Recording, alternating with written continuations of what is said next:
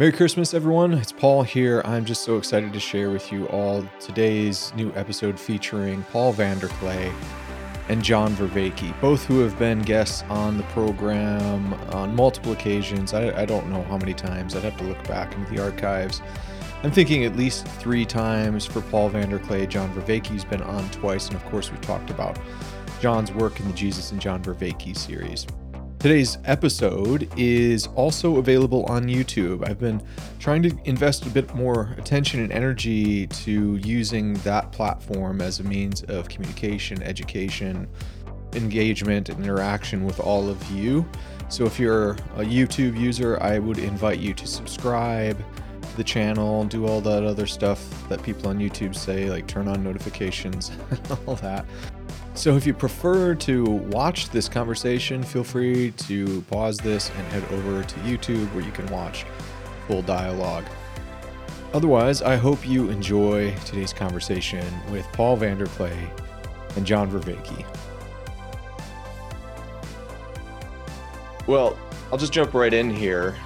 John and Paul, I you know, I don't know if this is fair for me to say, and you can be like, no, we're not on those terms. But I, I consider both of these men to be friends, at least internet friends of mine that um, I've become. I'm fine with that.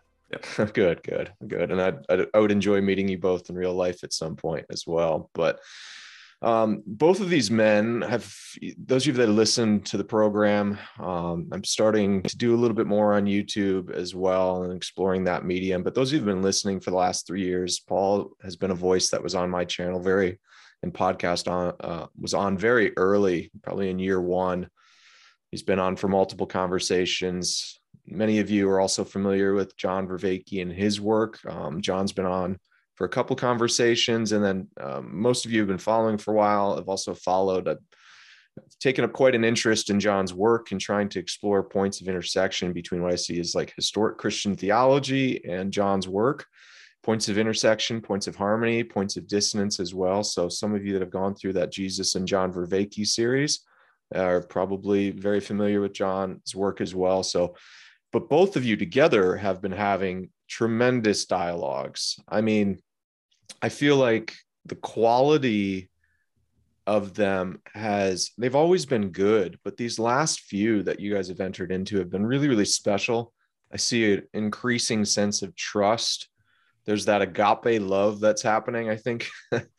and uh, you know, as John, maybe you remember as I was sharing in one of the the talks I gave on your work uh, and the, the points of connection between N.T. Wright epistemology of love and agape, I really sense like this epistemology of love that's mm-hmm. happening in the dialogue between you two. Is that is that something that you both have noticed as well over the last couple of conversations you've had?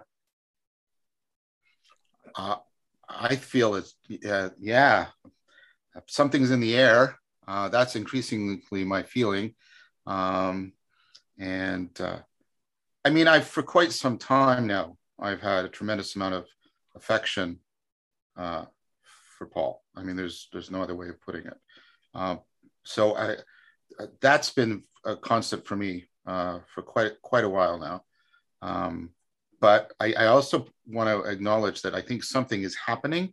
Uh, for me, it's a, the the logos is becoming more and more part of the dialogos, um, a more more and more proper part, a more and more recognized part, a sensed part um, a sensed presence, and um, uh, I de- I definitely I definitely feel that there's I'm getting increasingly um, um, enthusiastic. I almost want to use the ancient meaning of that word when I'm uh, in, in, these conversations that I'm having, and it it also feels um, uh, almost like a synchronicity. Um, although I, I, don't, I'm very critical of that part of Jung, but nevertheless, um, the, the, the, the, people that have been coming to me, if that's the right way to put it, that makes it egocentric, but who I'm encountering, like, uh, uh like, like Rick Repetti and like, it's just, just right. It's just been like, uh, I've been taken aback by it. And also the conversations I see uh, Paul having with other people, Jonathan having with other people.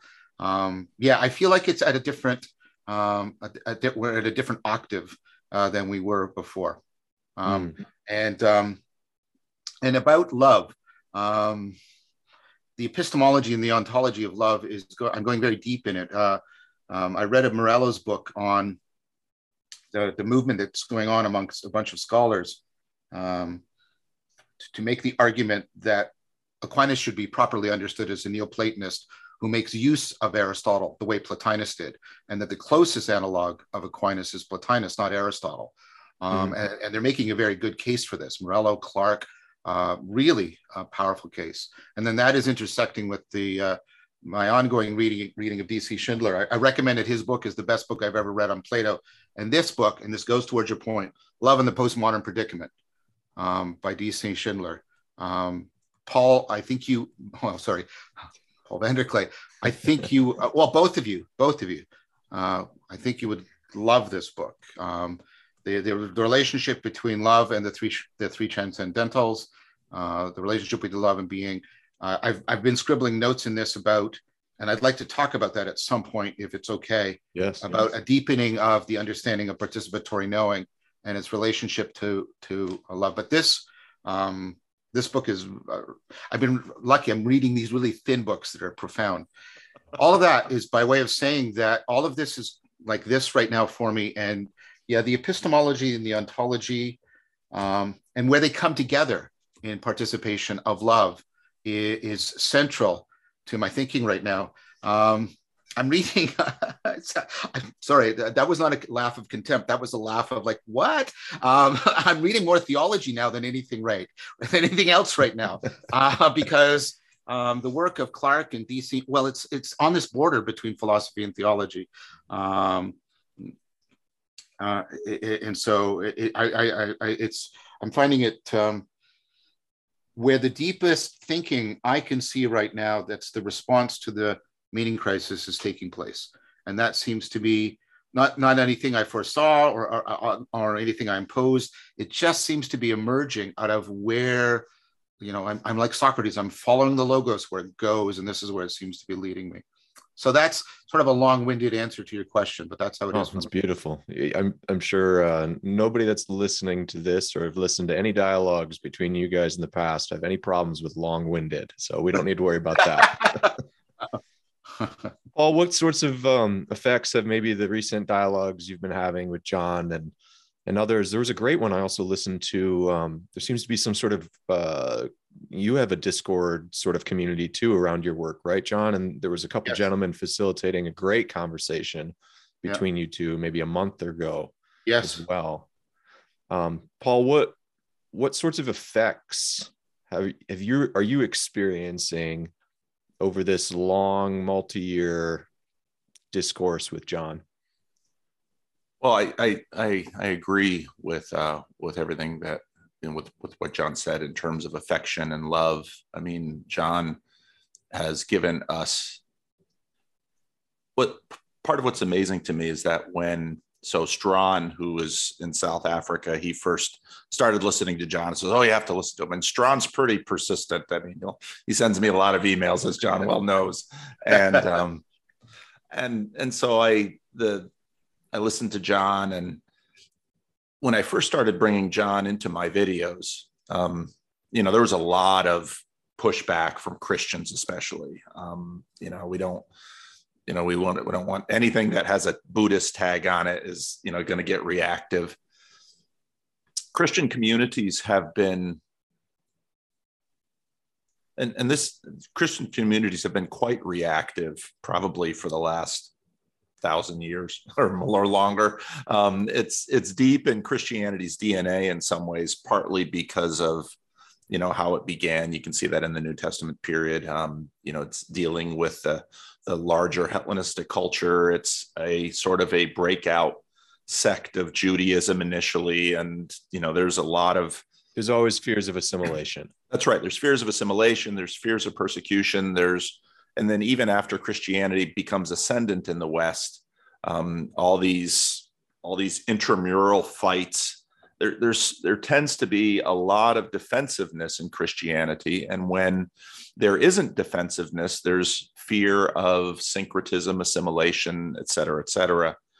And so that um, that has led in many ways to churches sort of always doubling down on their tribalism, appealing to the base, you don't you don't lose your job appealing to your own narrow tradition and sticking to it. So um, part of what I've I've seen happening both in my relationship with John and in the communities that have developed. I mean, the awakening from the meaning crisis Discord server that began, and and in both our cases, John and I didn't start these Discord servers. Yeah. Um, the the Bridges of Meaning Discord server was begun by some of the members of my local meetup who were enjoying the meetup so much they and I would talk about it on my channel and people would express disappointment that there was nothing available to them locally so we started this sort of as a way that even we knew even though we knew it wouldn't be local it's something they could participate in. And also for the purpose of pursuing what has now become estuary of planting local groups where people could not just meet online but be able to have local conversations.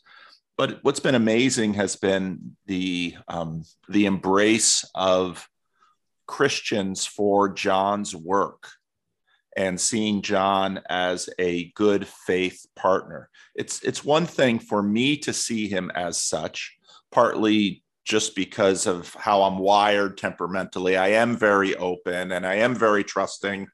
And very quickly, I, I got a sense that John was very much a trustworthy partner and, and someone that we could have some real relationship and interchange with and some honesty with and give and take on both sides but also the um, embrace of John's work by many of the Christians in my circles that initially, you know, you know, sent me emails, you know, you should not be talking to John Vervaeke and yada, yada, yada.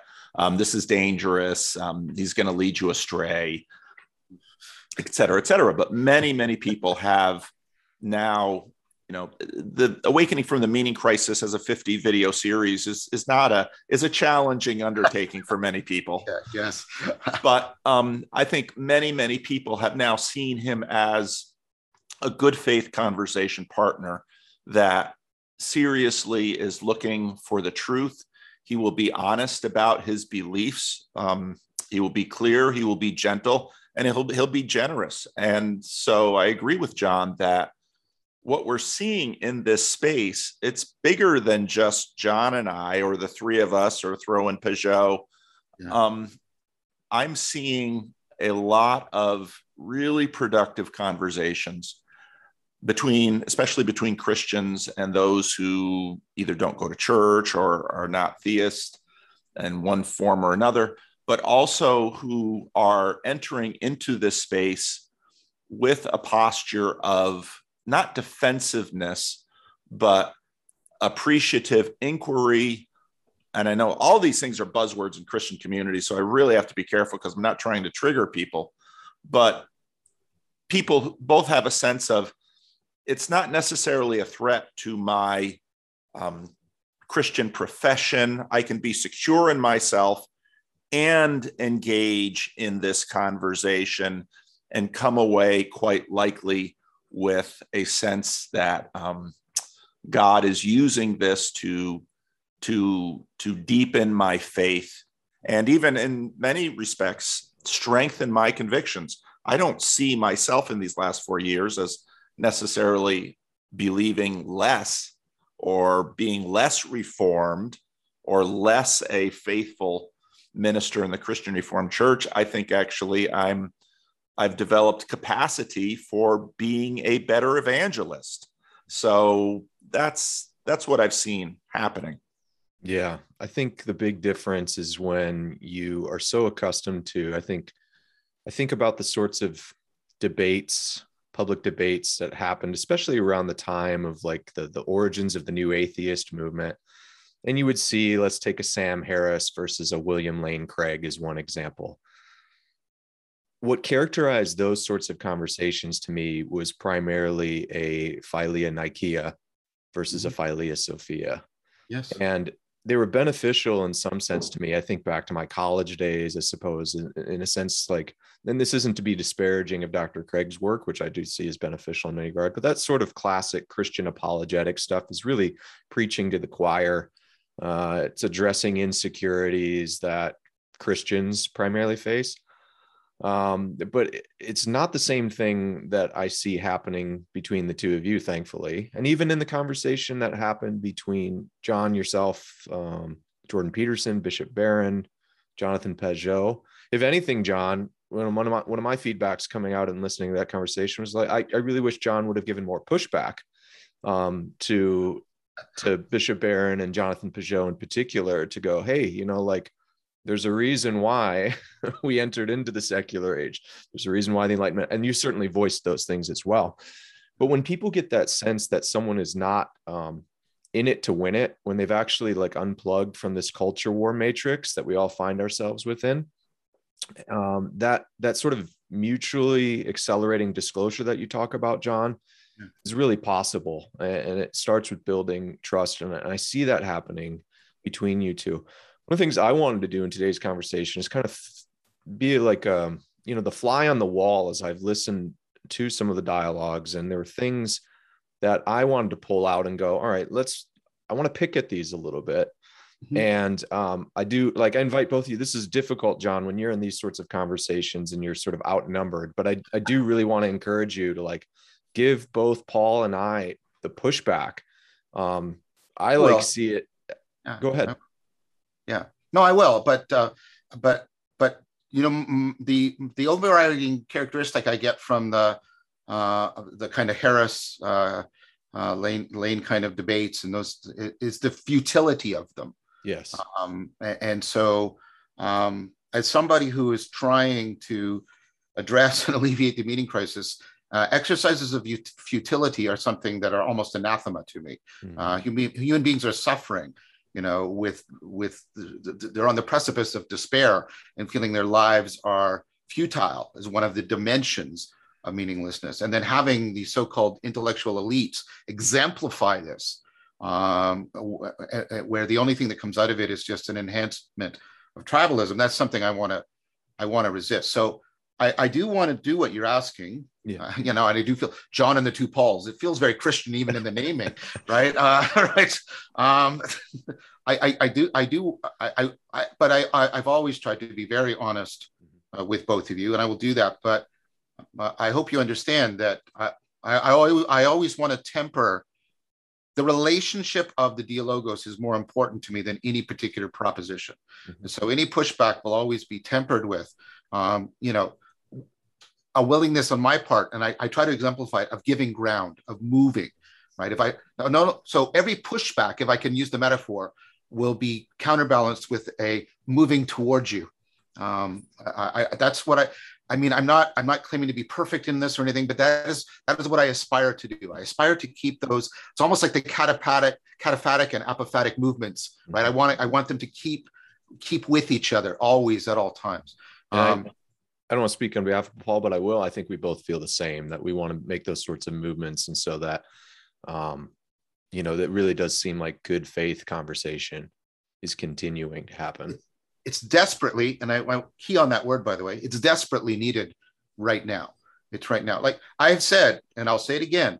If people from my work find a way to return to any of the world religions and find a home there, yes, I good I'm all I'm saying is that it's clear evidence that there's a demographic that that is not currently working for, and I'm trying to address them as best I can while remaining in good faith dialogue from the wisdom traditions that I think we all need to continuously learn from. Mm-hmm. That's and that is the position I will keep sticking to because that is where I feel I belong and where I feel where I'm being authentic and genuine.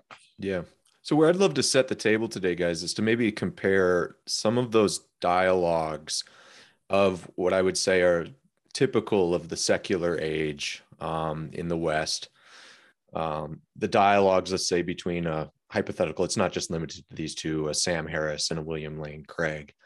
And so much of these dialogues debates, really, arguments, um, especially around the time of that sort of rise of new atheism, seemed to be about really no one ever gave proper categorization and definition to what they meant when they invoked the word God. And I think that was one of the benefits to Peterson's public debates with with Sam Harris was we need to really assess uh, and not just assume. Uh, you know, John, I think you mentioned in the past. You know, we need we need to take a little Wittgenstein Wittgensteinian approach here and go. let's let's reassess what the language that we're using even yeah. means. And so, in a lot of ways, I look back on those sorts of arguments and debates, and they happen all over with internet apologists and internet angry atheists. And um, I see people talking past each other, and what they're typically talking about is setting that term God still within a very modern frame. So, what it seems like the argument has been about is about whether or not a supreme supernatural being exists in an arena of other beings. So, the thing that might come to people's minds when they talk about does God exist? And when they invoke that three letter word God, is they picture either, you know, the, the white haired, bearded man on top of the Sistine Chapel, painted by Michelangelo, reaching out his finger to Adam, right? That might, might be one image that comes to mind. Or I think one in more recent popular culture has been uh, the, the character in the DC Comics mythos, the Dr. Manhattan. Uh, from Watchmen, if you're familiar with those graphic novels, it's also become an HBO series. It was a movie. Um, and so what you see are people conceiving of when they think of God as a, Paul, you've called it like a super thing, right? We extrapolate all these human characteristics and qualities and we think of a supreme being, but we're still thinking of the supreme being as just being atop a sort of hierarchy of beings, you know, and it doesn't get to what the word God has meant, even in the classic Christian mm-hmm. tradition of the past. So, uh, what I'd like to do to get the dialogue going is to bring up maybe um, a proposal for how we could better use that three letter word God and, and see if you guys are in agreement. And to do so, I, I want to share my screen because I got a couple of quotes, and I always find that when you quote something, um, especially for those on video, there's disengagement if there's not a video, a visible piece as well. So I'm going to share my screen and just make sure you, everybody can see this as well. So all right, you guys seeing that picture, Doctor Manhattan, right there? Yeah. Okay, great. So I think the the sorts of arguments about God in the secular age have been largely marked by this sort of conceiving of God as Doctor Manhattan. Um, and what we need to do is we need to shift the dialogue into a better understanding of what that term God means. And I think we can talk about God in two senses. There's God as a metaphysical term, which would mean that which is ultimately necessary um, you know, Tillich's ground of being. Uh, we have these philosophical categories of necessary and contingent. So, in order for there to be anything at all, what is it that being itself um, wells up from? What is the source and fount of it? So, when we talk about God, we're thinking of it in those terms, but there's also thinking of God in an existential sense. And I think this is the way Peterson often invokes God as one example, um, is to think about what functions as sitting atop the hierarchy of our values as our ultimate concern. That's a Tillich word as well. And we see that embodied in the sum total of our daily life and activity. So I'm going to bring out a couple quotes here from David Bentley Hart, who is going to kind of expound on God as ultimately what is ultimate, ultimately necessary, ultimate reality, the ground of being. And then we'll talk about God as an existential term. And I'd like to get your guys' feedback on these. So, um, again, this is from Hart. And I brought him, brought up this spe- specific quote on multiple occasions talking about your work, John. But mm-hmm. this is from the experience of God being consciousness bliss. Good book. Yeah, it's a very important one. Everyone should have in their library, I think. God is not only the ultimate reality that the intellect and the will seek, but is also the primordial reality with which all of us are always engaged in every moment of existence and consciousness, apart from which we have no experience of anything whatsoever. Or to borrow the language of Augustine, God is not only beyond my utmost heights, but also more inward to me than my inmost depths. To speak of God properly, then, is to speak of the one infinite source of all that is eternal, omniscient, omnipotent, omnipresent, uncreated, uncaused, perfectly transcendent of all things, and for that very reason, absolutely immanent to all things. God, so understood, is not something posed over against the universe in addition to, nor is he the universe itself. He is not being, at least not in the way that a tree, a shoemaker, or a God is a being. He is not one more object in the inventory of things that are, or any sort of discrete object at all. Rather, all things that exist receive their being continuously from him who is the infinite wellspring of all that is, in whom, to use the language of Christian scriptures, all things live and move and have their being. In one sense, he is beyond being, if by being one means the totality of discrete finite things. I think this is what is a key difference between the maybe modernist debates on this and what I think is going to characterize a new post secular age. Sorry, I interrupted the quote there. Continuing on. In another sense, he is being itself, in that he is the inexhaustible source of all reality, the absolute, which the contingent is all, always utterly dependent, the unity and simplicity that underlies and sustains the diversity of finite and composite things, infinite being, infinite consciousness, infinite bliss, from whom we are, by whom we know and are, and in whom we find our only true consummation. So, that again, for me, would be if we're going to talk about God in the metaphysical sense, I think Be- David Bentley Hart gives one of the best definitions in the Christian tradition of that. Um, let's talk about Tillich now. This is from Tillich's. Uh, Tillich gave a really important sermon in New York. Uh, I can't remember the year this was, but this is a. If you're going to read any Tillich, I would, as an introductory, I'd say find online the depth of existence. It's a sermon Tillich gave um, post-war, post World War II, but here's the to invoke a sort of more the existential sense of the what the term god can mean. The depth of thought is always a part of the depth of life.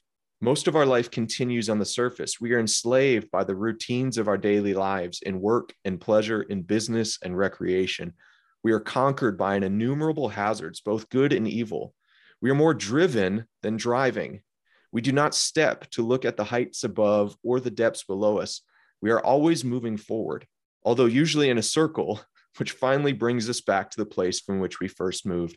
We are in constant motion and never stop to plunge into the depth. We talk and talk and never listen to the voices speaking to our depth and from our depth. We accept ourselves uh, uh, as we appear to ourselves and do not care what we really are. Like hit and run drivers, we injure our souls by the speed which which we move on the surface, and then we rush away leaving our bleeding souls alone. We miss, therefore, our depth and our true life. It is only when the picture that we have of ourselves breaks down completely, which to me is, I think, part of the meaning crisis, only when we find ourselves acting against all the expectation we had derived from that picture, and only when an earthquake shakes and disrupts the surface of our self knowledge, that we are willing to look into a deeper level of our being Today, a new form of this method has become famous the so called psychology of depth. It leads us from the surface of our self knowledge into levels where there are recorded, which we know nothing about on the surface of our consciousness. It shows us traits of character which contradict everything that we believed we know about ourselves. It can help us to find the way into our depth, although it cannot help us in an ultimate way because it cannot guide us to the deepest ground of our being and all being, the depth of life itself. The name of this infinite and inexhaustible depth and ground of all being is God. That depth is what the word God means. And if that word has not much meaning for you, translate it and speak of the depths of your life, the source of your being, of your ultimate concern, of what you take seriously without any reservation. Perhaps in order to do so, you must forget everything traditional that you have learned about God, perhaps even that word itself. For if you know that God means depth, you know much about him. You cannot call, you cannot then call yourself an atheist or unbeliever, for you cannot think or say life has no depth. Life itself is shallow, being itself is surface only. If you could say this in complete seriousness, you would be an atheist, but otherwise, you are not. He who knows about depth knows about God. So the questions I want to bring to you guys here is does the in the post-secular age that i think we're moving to where the dialogue is shifting and we're re-understanding god perhaps in a more ancient light um, one that again isn't exclusive to the christian tradition. There have been people in the islamic and jewish and certainly in the hindu which of course is like a name given by colonials to the religion of india. The question then for me then is not does god exist but what is God like? And I feel like that's what's been shifting in your dialogue together. So, in other words, what should be of ultimate concern? And then finally, the question for me is Does the metaphysical God, that which is ontologically, metaphysically necessary, and the existential God match in our lives?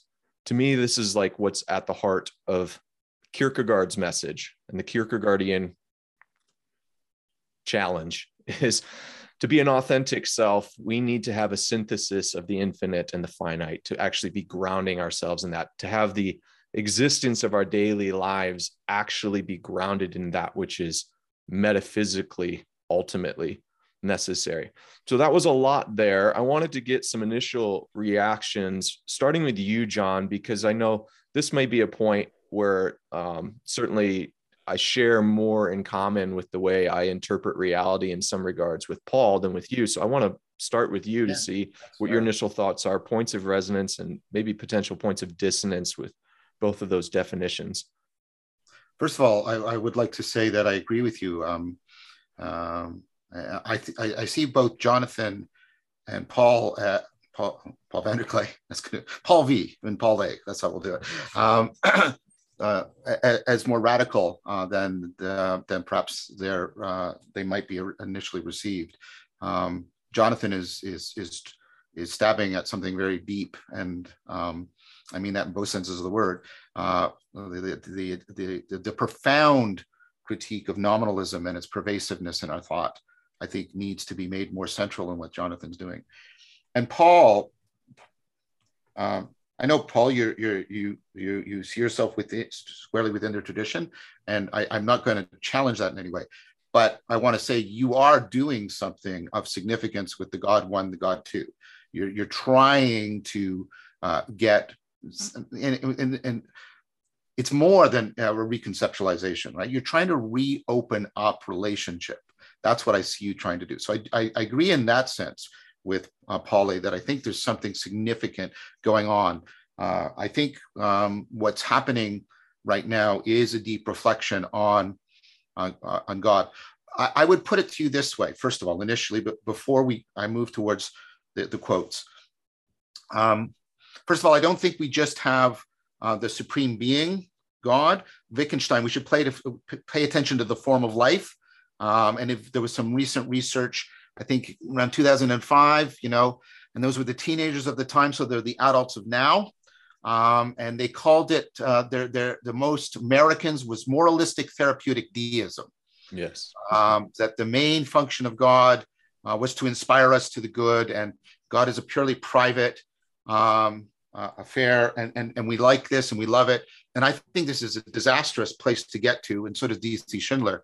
I think it's the rain shadow of this, uh, the religious civil wars of the 17th century and the birth of the secular state as look, look when we when we bring this into the public we kill each other. So what we'll do is we'll keep it private and it's subjective and it's feeling and it's other than reason which means it eventually becomes less than reason. And by the way a christian dc schindler makes that argument not me. He says when we when we do that that's the inevitable consequence. He calls it misology the hatred of the logos. Um, right? Um, and so I think that's the context. And so it's not just the supreme being, it's the supreme moralistic therapeutic deity uh, kind of, de- of deism. Um, and, and, so I, I, I think that is a disastrous position because I think what I hear us talking about is an intersection of terms. These three God, being, and reality. That's what I, and then the attendant transcendentals, truth, goodness, and being. These are doing this to my mind right now. Definitely. And, and, and, and, what, and those were what you were not allowed to talk about with moralistic therapeutic deism, right? And so for me, this is why there's a cusp, there's a kairos here. We, everybody, both within and without religion, I think, to the degree to which they are they're being Kierkegaardian. Remember, Kierkegaard's big thing is when people avoid the revelation of authenticity by avoiding angst, they avoid it. So I'm not talking about people who are avoidant right now with distraction and stimulation. Not and, that level and, of despair. There's different yeah, levels yeah. of despair. I'm not talking about that. I'm so right. That's that's another thing. But for the people who are trying to respond rather than just react to the meaning crisis, I think God, being, and realness and reality are all circling, are all being brought up, and and the transcendentals, truth, goodness, and beauty. We want to talk about these again in a deep way, and I think, and from the outside, this is how it appears to me. And I, I so I don't mean this as a critique; it's just an observation. Christians want to talk about it, but they're struggling to talk about it because they feel ensnared by this framework, right? Which was put, by the way, in place for good reason with the birth of the secular state. The, the, the religious civil wars of the 17th century were horrific, were horrific. They horrified and terrified people, right, in a deep fashion. And I get that, right? And then and, and then we re-traumatized ourselves with World War II, where we said, okay, we'll do a political ideological version of this. And then, oh no, look at how bad this. So let's just keep this, right? Right. But of course, that's that's useless. That vacuum is filled. So we have the simultaneity of people disenfranchising from politics, whereas everything is becoming deeply po- political, and the political is just pseudo religious. So that's the framework I, I, see this discussion as taking place within. I don't know if that if that resonates with either one of you or, or both of you, but that's the context in which I, I want to talk about this. I, I, I want to talk about. I, I like. I think unless we can really learn and that doesn't mean just nostalgia, but really learn how to fall in love with being, we can't respond to the meaning crisis. So being realness. One of the things, uh, one of the way I'm trying, I'm starting to hear how people use this word in this recent dialogue is God is something like the intimacy of the transcendent, and in the depths of my intimacy, and in the depths of my intimacy, finding something transcendent. Like God is right there God is like you know Schindler talks about you know God is being. You, know, you can read Aquinas as saying God is the ocean of being, but but being points to the intelligibility of this. If I can use these two words slightly differently, whereas God points to the intimacy that's also transcendent and the transcendent that's also intimate, right? Yeah. And, and then we're trying, and that's what I'm seeing, if you'll allow me, as right. The being is the is the ontological or metaphysical I would prefer ontological. Um, um, and, and, God is God is the intimacy, trans, the intimate transcendent, and the transcendently immanent. Of a, and, and, and, into, but there's the craving. Like I've been saying this for quite a while. I think I mentioned in the Four Horsemen. Like the meaning crisis is in, in many ways an intimacy crisis. It's a desire for connection, but it's not a, it's not the connection that you have to something that is subsumable and consumable to you. It's eros, it's the desire to be intimate with something that is other. Like Murdoch said it beautifully love is the recognition that something other than yourself is real, right? And, and, and, this is what I've been trying to get at with the participatory knowing. It's not fusion, it's not homogeneity, it's contact with separation, it's intimacy. And I think that's what, what people are longing for. And so I think the Tillich quote, see, I'm getting to what you put up. I think the Tillich quote, Tillich was trying to get the ontological and that together. I think, I mean, I love Tillich. You, you bringing out Hart, who's clearly from the Neoplatonic tradition, like thoroughly. That's like Plotinus would almost agree to everything you wrote there. Right. Right. And then Tillich is the other great. Tillich is Tillich is more of an influence on me than Heidegger. Um, it's profound influence on me. And I see Tillich trying to express with ultimate concern that our relationship to realness is not an abstract one. I'm going to mention this again and then I'll let Paul, Paul talk. I was just thunderstruck. I was reading a letter from Spinoza, and, and, and I keep coming back to this because he just like went, and he said, God does not have abstract thoughts. And what Spinoza was trying to get at is if we remain at the level of abstract thought, we are not in conformity with God. And when you read the ethics and realize all this abstract logical stuff is to get you to a place of intimacy, of deep participation in God, that just hit me as a profound thing. Right. And so I think the challenge is this for me is, and this is where Paul and I uh, rub up against each other, uh, Paul V and I, and I, I think you and I too, Paul A. Um, I think there's something really important about love and intimacy here. Um, but I do wonder if Christianity can get out of the straitjackets it's in. Um, that, that I've already, uh, like, there's deep reasons why the moralistic therapeutic deism is predominant. And I would say, even within, it was certainly the, you know, certainly predominant in a lot of what I was hearing, and a lot of what I continue to hear. Um, and I'm wondering,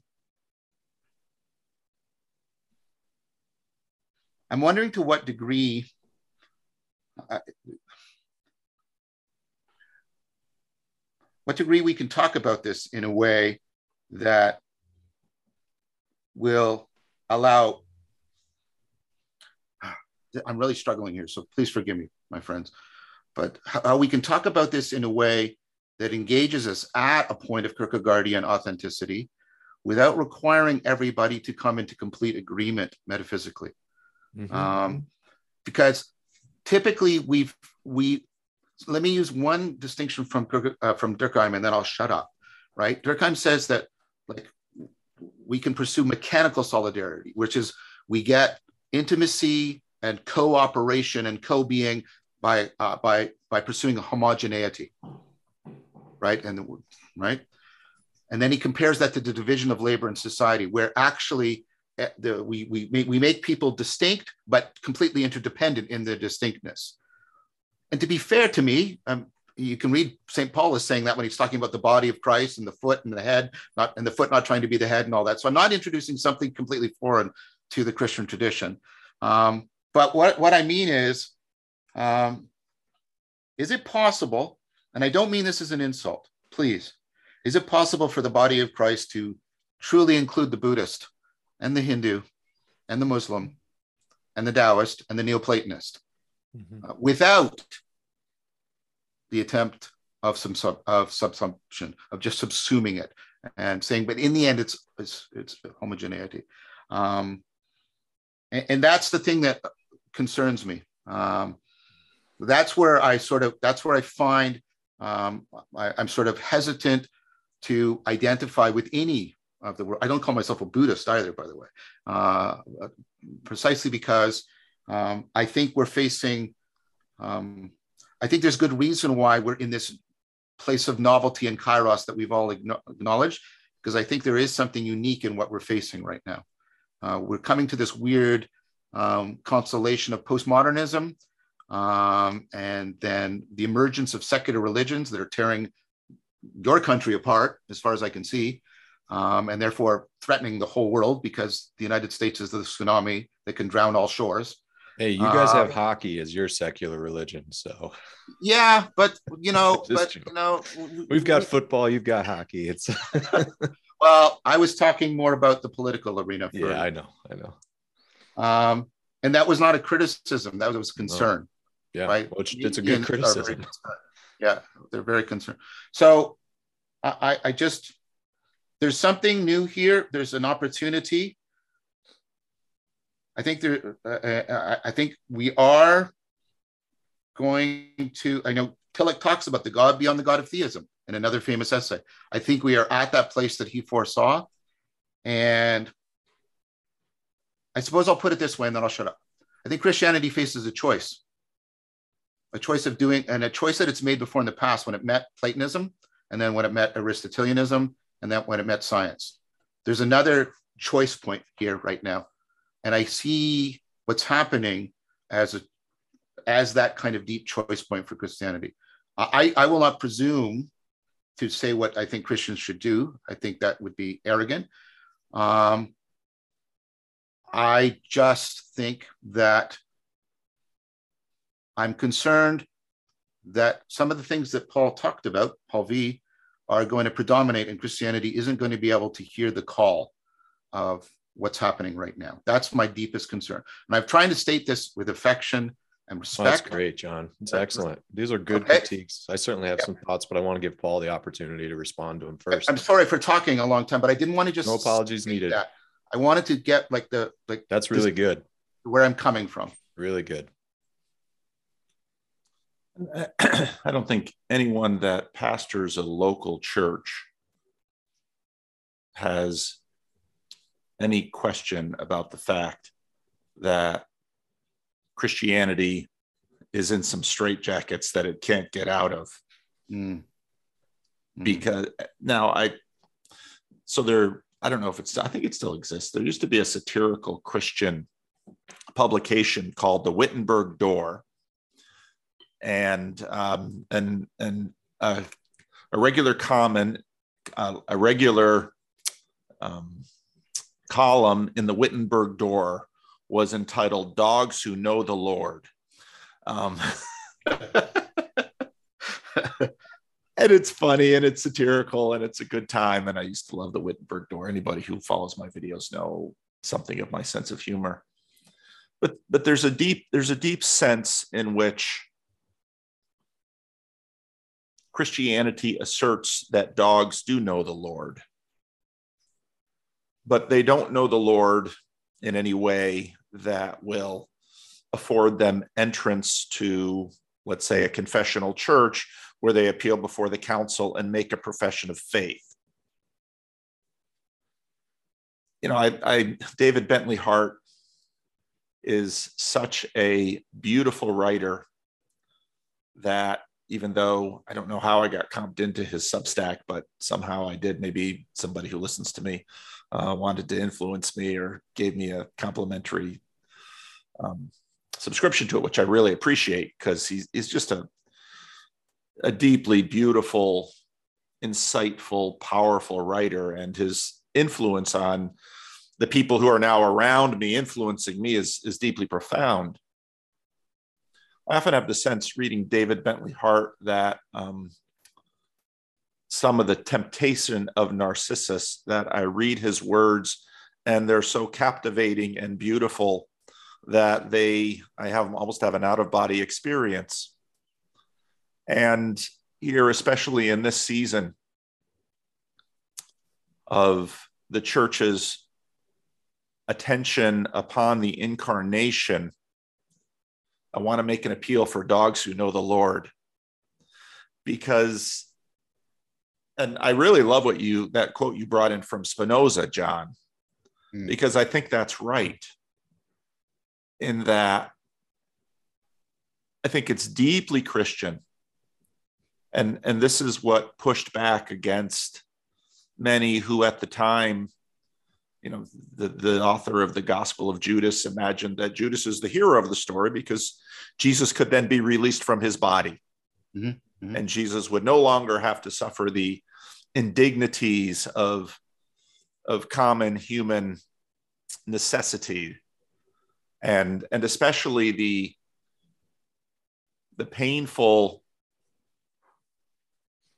catastrophic reality of decay mm-hmm. i mean that word i mean it was oh, 15 years ago when you know i was working through part of the beauty of being a local christian pastor is that you're forced to sort of keep an eye on the knitting in that there are people in front of me who are who don't listen to my videos and they're never going to and they all so much of this language i mean if i put paul tillich or um, karl barth or even david bentley hart in front of them they're never going to read those books and they're never um, and, and the, much of the language in the books and much of the language that we reliably put out will simply go over their heads.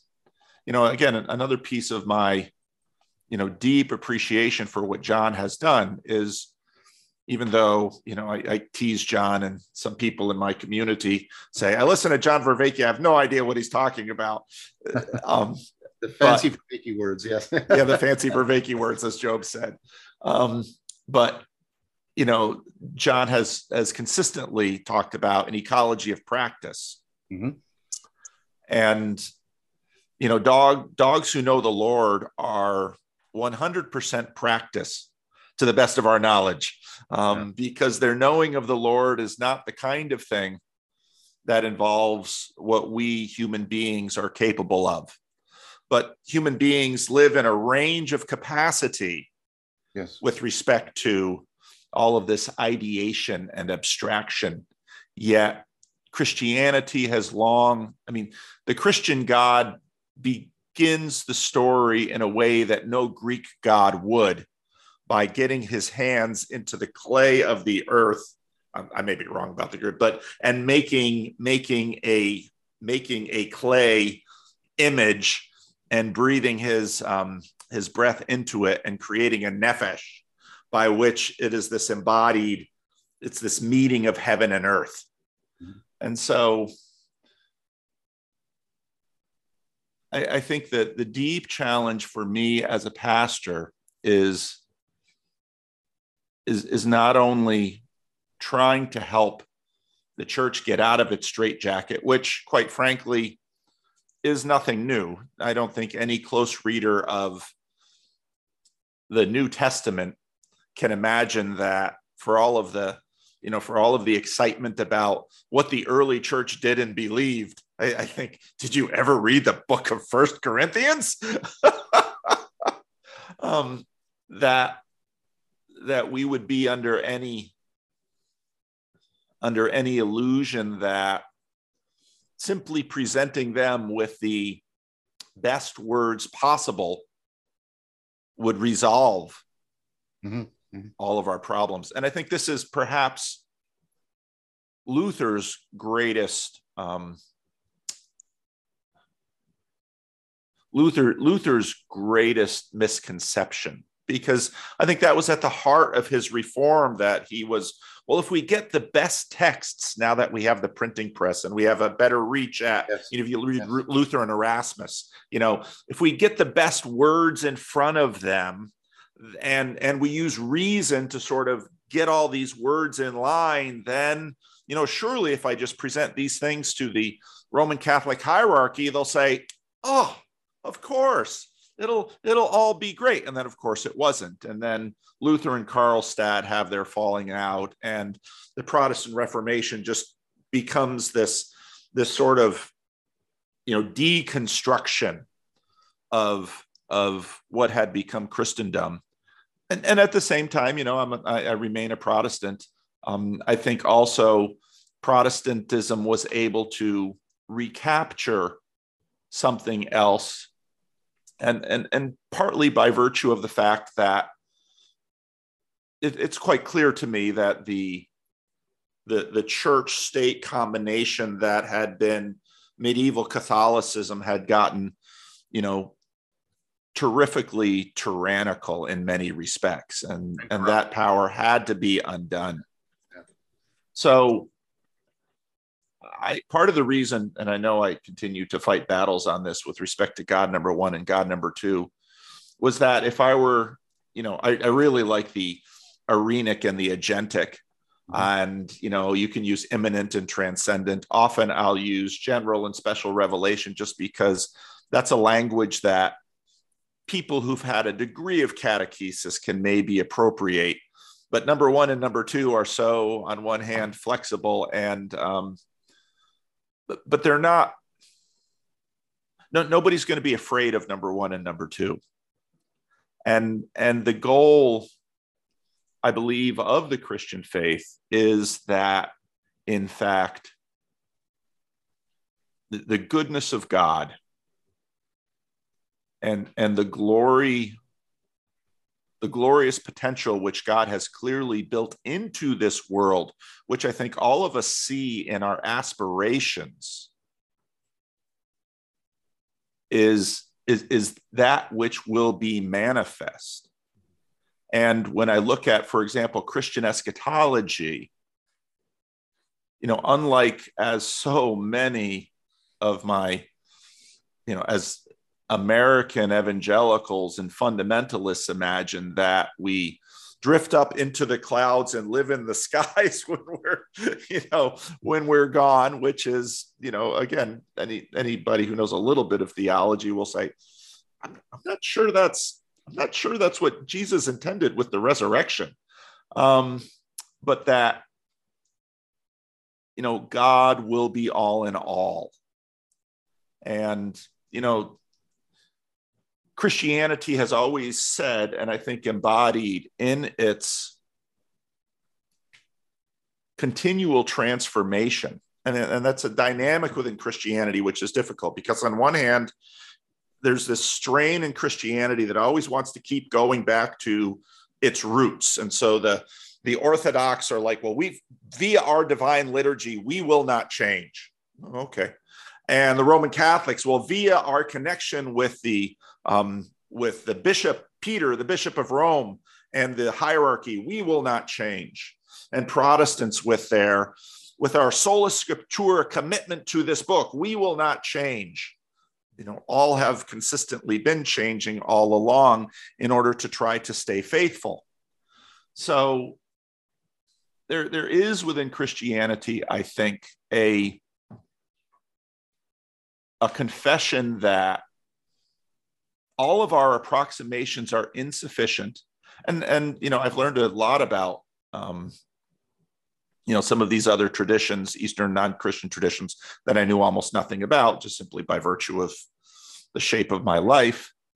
But within christianity we've I, I you know i learned these things as a as a teenager in catechism class and i learned them as a young adult and in Calvin Seminary, which is a conservative reformed institution, um, that that God is always beyond us, and and and the shape that God wishes. You know, I'm a Calvinist is is also always beyond us.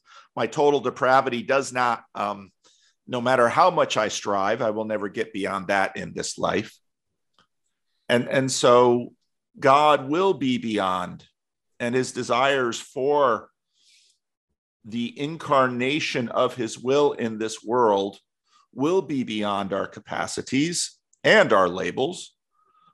Yet, I think at the heart of Christianity is that while he may be beyond our capacity to understand, and his faithfulness may be beyond our capacity to instantiate in our lives, he is fundamentally for us. And and, and so we, you know, I love Hendrik de Cock, who was a rural Dutch Calvinist minister who started this afscheiding, which is a um, a split in the Dutch Reformed Church in the early part of the 19th century you know, he had this phrase which Richard Mouw has picked up, you know, follow that lamb wherever he goes. And, you know, to me, that's where we're at. That um, the, the God of this universe, who is, as I think David Bentley Hart beautifully articulated there, um, is for us.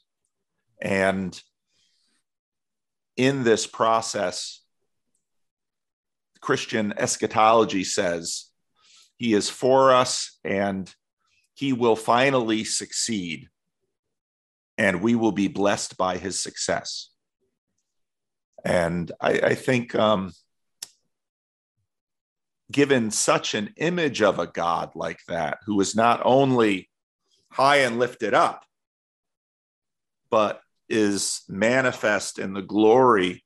You know, I, I love God number one and God number two. I immediately went to Isaiah 6. You know, Isaiah comes into the sanctuary and, you know, he meets God in the temple. It's like, who would have thought? All the theology says that's where he's going to be. And, you know, then there were these cherubim, you know, these winged, six wings, not two. Um, holy, holy, holy is the Lord God Almighty holy, holy, holy, three holies. You know, he's beyond any of our conception of him. The whole earth is full of his glory. You know, his his weight, his kavod, his fingerprints are all the way down to dogs who know the Lord, even though um, we would, you know, we might train our dogs to fold their hands on for a YouTube video. But um, this is the this is the level of application which being in ultimate goodness and power is determined to present to us. And I think that's so then as a pastor of a local church, here's I've got words, I've got actions, got a little bit of an institution, there's a tradition. And you know, especially in this season, the logos becomes flesh and tabernacled among us. And you know, the beginning of the Gospel of John, you know, you know, we have seen his glory. But of course, in the Gospel of John, the height of that glory, you have the book of signs at the beginning, and the book of glory is, you know, the last part of the Gospel of John, which is, of course, the crucifixion. Well, how is the crucifixion his glory? So, yeah, I, I, I went on too long too, but I, no, no, that's what great. I see.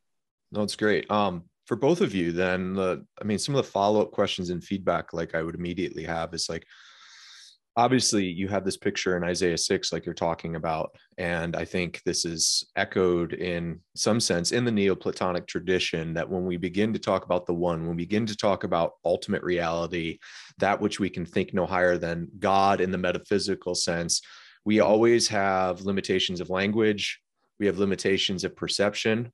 Part of this is because in the Christian tradition our finitude is by right ordering so to have a finite perception of an infinite being is just that, that's that's not a that's not a sin problem, right? Christians would also then say, well, part of our problem that we experience, why we can't solve the nine dot problems of life, is not just because of our finitude, because but there's also something wrong with our framing. There's mm-hmm. something that we would say is the presence of sin. And I mean that in not just in the hamartia, like missing the mark sense where I look and I go, like John, when you originally did that nine dot problem in your lectures, I paused and I was like, okay, I'm going to figure this out. And I couldn't. I had a framing issue, right? Part of it was my the finitude of my mental capacity, but part of it was I was just missing the mark because I had gone through maybe some cultural programming in preschool, kindergarten, where I tend to look for boxes and neat triangles and color in between the lines.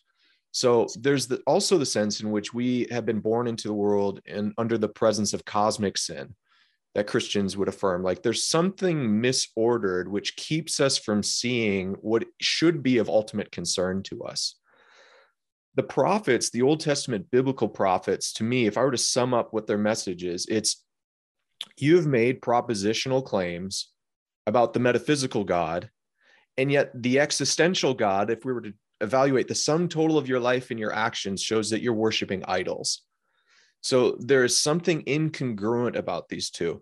What I'm really interested in, in, in, in the way you guys have dialogue, and I think the future of dialogue in like an increasingly post-secular age, is that I see some positive movement towards among Christians and even, you know, John, you consider yourself a non-theist and going, okay, what do our words mean?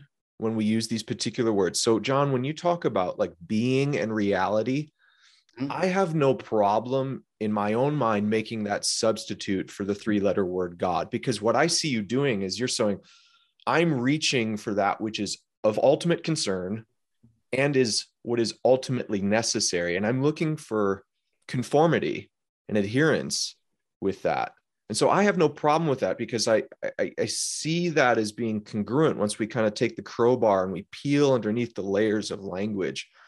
Um, and so I, I see no problem with that. Um, and I do feel, and correct me if I'm wrong on this, John, I, I feel like what's at the heart of your project is in some sense, you are trying to match. And again, feel free to correct me on this. Oh, You're okay. trying to help people match metaphysical God with what should be of ultimate concern existentially in our lives. Is that fair? How would you respond? Yeah, that's fair. Qualify that. Well, I want to respond to both the Pauls um, and give an hopefully an integrated answer. I think, Paul, that's a great question to pose to me. Um, I, I, think what you're saying is fair. Um, I agree with what Paul V just said, um, and he and he's right. I, I I I worry about and I criticize the idolatry, to use your language or my language, the tyranny of the propositional. And I hope that's not what we're doing here. Um, but um, let's talk a little bit about. I hope this isn't insulting. It's your term, the dogs that know, um, right? That that and this this goes a little bit more towards the cosmic sense of sin, right? Yeah, but you know, there's another practice. It's called science, and we can't ignore it. And that practice inseminates our lives and is instantiated as a as a omnipresent ontology, which is technology, which has a life of its own and has magical, almost religious qualities for most of the dogs, if I can use that word again non pejoratively right? Uh, I don't like it because it sounds a little bit insulting, but it's the term that Paul introduced. So I hope it's not being. Understood. I actually meant dogs. I didn't mean people. oh, well, there we go. Well, but but but, but you but I think you were you were pointing to a continuum, yes, right? Yes, yes, mm-hmm. right. Okay, but anyways, uh, the point I, I wanted to make is um, that. And this was Wittgenstein's point. People, uh, you know, there's a sense in which philosophy is unavoidable, um, even in a sort of a therapeutic liberation sense, because um, common sense, the, the common sense shared worldview, um, Wittgenstein, Wittgenstein argued, um, you know, we're often caught in the grip of a picture. We have a picture that we adhere to that we think makes sense. But, and it's like what Augustine said about time. I know what time is until you ask me. We think the picture makes sense. And then when we when we get pressure put on the picture to try and right uh, to articulate it, we, we, it falls apart in our hands. And and and and I and, and I think you're seeing this by the way. Uh, Paul's pointed out Paul V like videos of Christians going through deconstruction, leaving the faith because they were caught in the grip of a picture, right? And they were not, I'm not going to be, they, they weren't pursuing philosophy or theology, but something slams into that picture and the picture fractures because they're caught in the grip of a picture that doesn't actually carry understanding or wisdom. And for Wittgenstein, to use Frankfurt's term, this is the deepest kind of bullshit. So there is also a possibility for a lot of silent, right? A, a lot of silent, I don't know what to call it, vulnerability in that way. Mm-hmm. Um, and so I think we need to, yeah, we, yes, we, sh- we are doing this, right? But the point of this, the, the point of this reconstruction a reciprocal reconstruction is to reach back down into the level of practice because that's where the transformation has to occur the, the perspectival and the procedural and the participatory levels um, which is again why i keep i keep trying to bridge between these precisely because of that so like i want to here i want to talk about the four l's right and i want to try and talk about them from the level of, uh, uh, of, of these three other things. I want to talk because these are the ones that uh, instead of the, these terms, and they're beautiful terms, and I use them myself the, from from heart until it. But I want to go to you know the, the, the identity claims that are made. God is love. God is light. Right. God is life, and God is logos.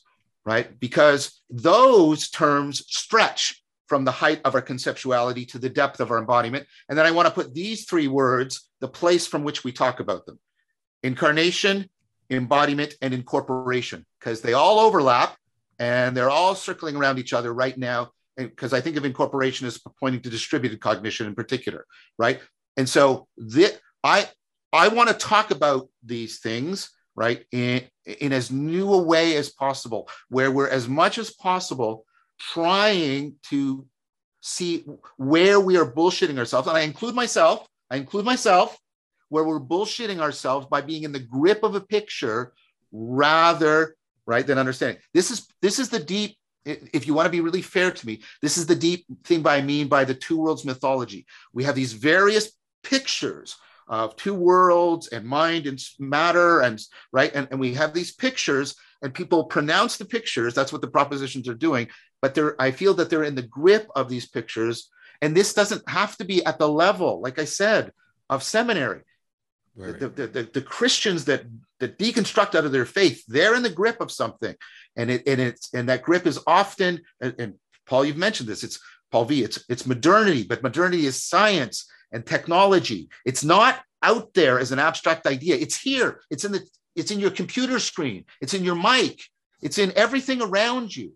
Like, like, but there's like, also no escaping it. I, I don't mean this Yeah. as like an apologetic response, but I'm, I'm trying to pick at what you're, what point you're trying to make here, John, is like, it seems like what you're saying is like people operate always within a picture. They have, they're, they're, we're storied creatures. So we always operate in this narrative framework. Our narrative perspective is limited. We all confess that. You're saying a similar thing to what I was saying about either our finitude or the presence of sin, right? Is Yeah. is limiting, but we also have to act in the world a particular way. And so the question that I have is like, how do we we this is a this is a difficult thing for Christians. This is a difficult thing for Paul and I, right? Because I think there's pluralism implications here, and we need to get at that at some point here too, as Yeah. well.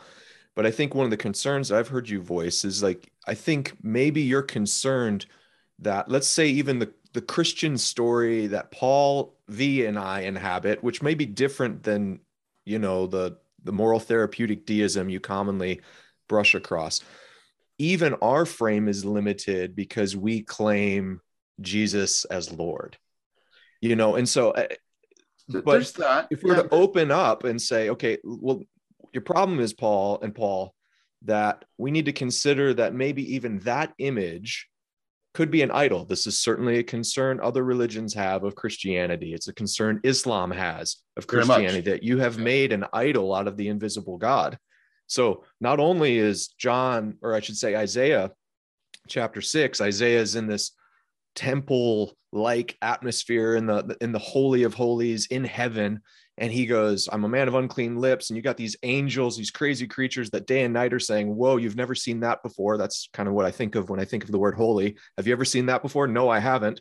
There's this infinite they've been doing this for all eternity. And then you jump ahead to this very clear like appropriation of that in the apocalypse of john. And john is in a throne room. He is in the the the, the utmost innermost courts of heaven. And he's a sees a slain lamb on the throne right? So christians like name and we say the image of the invisible god is made manifest in christ but is there a suggestion here that and again you're not going to offend us because we need to re- i'll speak for myself i need to wrestle with this perpetually right? Is there any sort of image of god an idolatrous image? And if that's the case how do you ever live in the world in any particular way? Because you have to live within a framework. So if you're always like well i'm totally i could be wrong about this then you're stuck in perhaps a different mode of despair that keeps you from acting in the world a particular way Well, I want to respond to that, and then I'll let Paul V talk. Um, um, um, first of all, I, I also balance that with you're never going to be free of a framework, relevance realization, right? Yeah. Okay, so I, I'm not, I'm not, I don't, I don't believe in the sort of the pseudo Zen that passes for Zen in the West, where I get free of all framing and all perspectives. I think that's bullshit.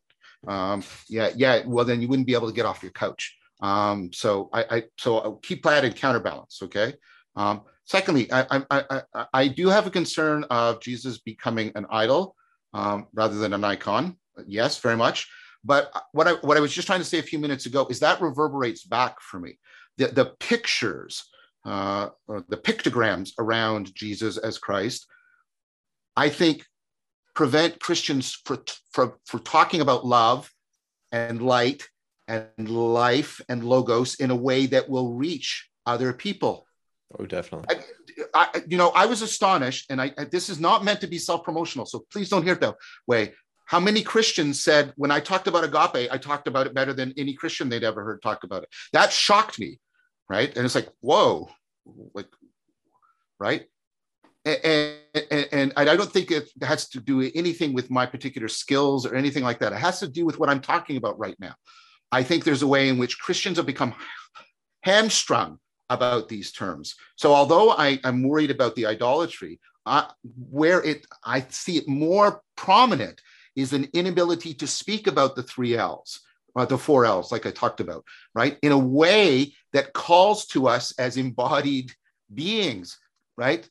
That's that's what I see, right? Like, right. So many people, right, they deconstruct because they're in the grip of a fragile picture that can't sustain the blows of the world right now, or they feel starved within. many of the nones are nones not because of lack of belief, but because of lack of belonging. And people are not hearing that. I'm sorry, I'm getting a little bit hard. No, preach. They're not hearing that, right? And and I my concern is Christianity has this pictography around Jesus that is preventing a new and needed new discussion about life, love, logos, and light that will allow us to re, un, re understand at these deep levels what we mean by God. That's my critique. That's what I'm trying to put at center right now. It, it, so it lines up with what you're saying, Paul, but it's it's it's it's more than that. I, I and it's this that's more is what is what what is grabbing my attention right now because I see elsewhere in philosophy, cognitive science, and even in some of the theology, people doing this. They're going, they're trying to go deep back and rebirth. I mean, and Christianity should be interested in rebirth, right? Interested in a rebirth, Uh, like a deep rebirth. I think that's what Jonathan profoundly and provocatively means when he thinks that Christianity might itself go through death and resurrection he's saying something really profound there and really challenging to a lot of Christians. He's on, I mean, how he does it, I don't know. He stands in the depths of orthodoxy and speak, speaks to the horizon of heresy. And he manages to do that. And everybody goes, Oh, I love Jonathan. If I tried to do that, I'd get slammed. Right. But, anyways, right. But that's what I'm trying to say. So I'm trying to be very deeply provocative, but I'm doing it. I'm doing it. I'm doing it as a call right? A call to for a response from you. I don't, I'm this is I do not want to be doing philonikia. I do not want to be doing that. I do not want to be doing that, right? It, it like it, you know, that's it. I'll shut up. That's what I want to say. I, I don't find anything that you said there, John, to be um there's no apologetics in there for me. No, I don't. I don't. I don't hear any of That's it. That's the sort of pushback and, I want. And and I think part of the difficulty that is happening certainly within the church um, but but often i think especially with those who are perhaps not as deep in the church as let's say I mean, paul and i have and continue to be is that this this this renewal of our stories and renewal of the images is in church a perpetual it, it's a perpetual project mm, mm-hmm. now that that is often not recognized outside the church for very good reasons partly because um, there's always this tension I, I still haven't found this. Uh, Peterson had a great little riff at one point um, about you know change too much and you're gone, change too little and you're gone. I mean, you have it in terms of opponent processing. Yeah, this opponent processing is always within the church, and, and in fact, how that then scales out into the body of Christ is you know you know super super hardliners who are you know total way over on the conservative end of the spectrum that don't want to change at all. And then your super openness people who are wanting to change everything all the time. These things these things fractal down and out in the church all the time. And so then to be to be within the church working on these things is you know we're, we're always doing that. And they're they're even in little sub communities like the christian reformed church even at living stones um, you know to a degree within my own head. But beyond you know in terms of between denominations the orthodox the catholic all of the protestants you know within the catholics within the orthodox i mean these these this process is continually happening and and the and you know I don't, I don't want to take anything away from Jonathan because I'm not saying that he got it from Chesterton, but what John talks about in terms of the continual resurrection of the church, Chesterton wrote about mm. in, I don't remember if it was Orthodoxy, I think it's The Everlasting Man. i He has an entire chapter devoted to that, where he looks at Christian history and says, it keeps coming around. You know, I look at, for example, Um, I, very quickly when I saw Jordan Peterson, I saw some some pattern recognition of something that happened with Billy Graham. Now, that seems like a strange combination because in terms of their confessions, Billy Graham and Jordan Peterson seem to be almost yeah. contradictory, especially if you look at Billy Graham through his son Franklin, let's say, um, who is not really the same as Billy. But this, it, it's difficult, even, it's difficult for us to know, even, even though the history was not long ago, that Billy Graham was filling you know, stadiums around the world.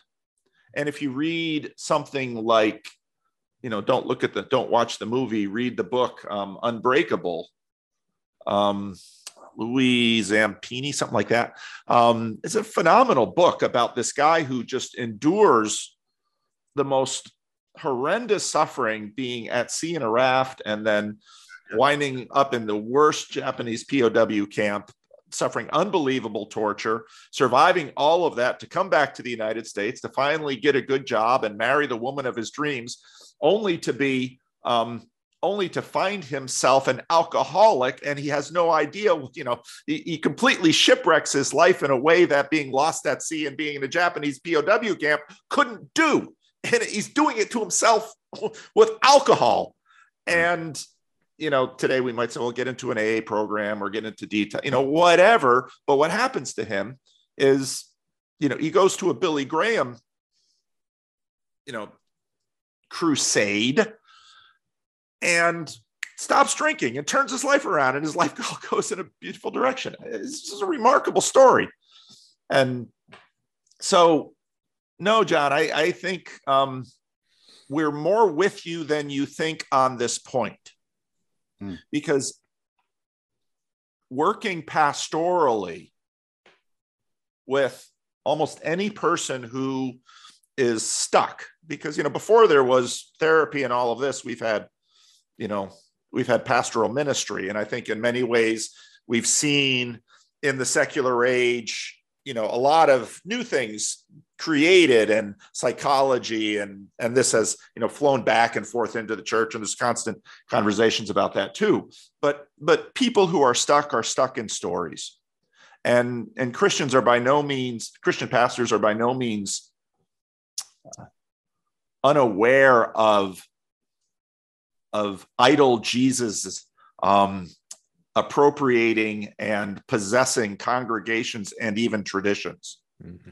And that there's always a, a breaking of idols. Uh, Christianity is a, a very iconoclastic tradition, even as it creates new icons, because in many ways, the only way to break an icon is with another for human beings because you know, when Calvin talked about, you know, the, the mind, the human mind is a perpetual idol factory. And, and I think part of why we know this is we almost can't function without them. We need an idol in order to break the last idol. And, and, and that frustration, I think, has been, you know, well known within the faith. And, um, there's a major and, and, iconoclasm also going on the, right now, isn't there, Paul? What, what's that? I mean, there's a major, in evangelical context, in particular Protestant context, there is a major, massive. I don't know if we'll look back and say it's on Protestant Reformation scale in the future, but there's a massive iconoclasm going on right now, a collision of competing pictures of what Christ is like, what the Christian way is, what ethics, ethical implications. It's just, it's a big one, yeah. massive right now and and and the question is what will emerge right you know i don't know orthodox friends notwithstanding i don't know to what degree paul of tarsus would find the current church you know in any way recognizable compared to the kinds of things he planted mm.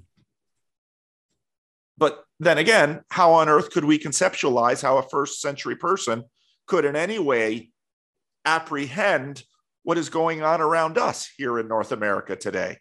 So we're always in this struggle. and um, I, you know, I would I was just been reading some history of the French Revolution this this weekend, and it seems so timely. so we always keep coming around to these things, and so I I, I, agree with you, John. I don't. I don't think. I don't feel challenged, or in fact, I feel a degree of um, commonality when you talk this way because it's what I deal with every day in the church and in within Christianity. Okay, can I say one thing then? Because oh, absolutely, was, that was very well. It was very well taken by me. Uh, is what I'm trying to say. Um,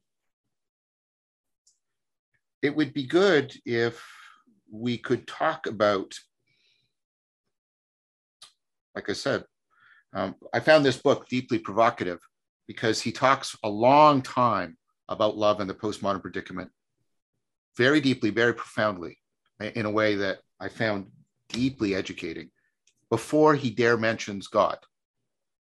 And I think that's something that I'm also wanting, I'm trying to recommend right? Can we get to a place? Because you know what? Maybe not everybody in the pew wants to talk about all this hype, but I bet you they care about love. They care about light, meaning intelligibility and right the, the lived meaning, right? They care about logos and they care about life. Um, and if we don't start talking about those things, I think what we do, we do two things. Either they will eventually go somewhere where they can talk about those things, um, in whatever way. That that's a vacuum that will not be left unfilled, is what I'm, I'm saying, right? Um, and so if we, and I agree, I don't want to do like I know I I am I'm guilty uh, of verbosity. I get that, right? Uh, but my my honest intent is I don't want to do this. I want to renew our ability to deeply like deeply co- individually and collectively reflect upon these things from a place of embodiment that's in relationship to what you guys would call incarnation and i'm happy to talk about what that might mean in relation to because there's like for example if you're going to keep talking about incarnation and you're not talking about embodiment that's going on in cognitive science you're missing the boat you are missing the boat hmm. right and if you're talking about incarnation and you're not talking about incorporation both in the sense of distributed cognition and corporate structures that are the principalities and powers of our life, you're missing the boat. That, that that's what I would say to you, right? That's what I would say to you. And, and, and when you're going to talk about embodiment, you have to talk about love and life and light and logos in a if, like in that deeply embodied, enacted, embedded, extended fashion. Um, that I guess that's what that's what I'm saying. And I'd, I'd say amen to that. now, I'll I'll say a little bit more now about deconstruction.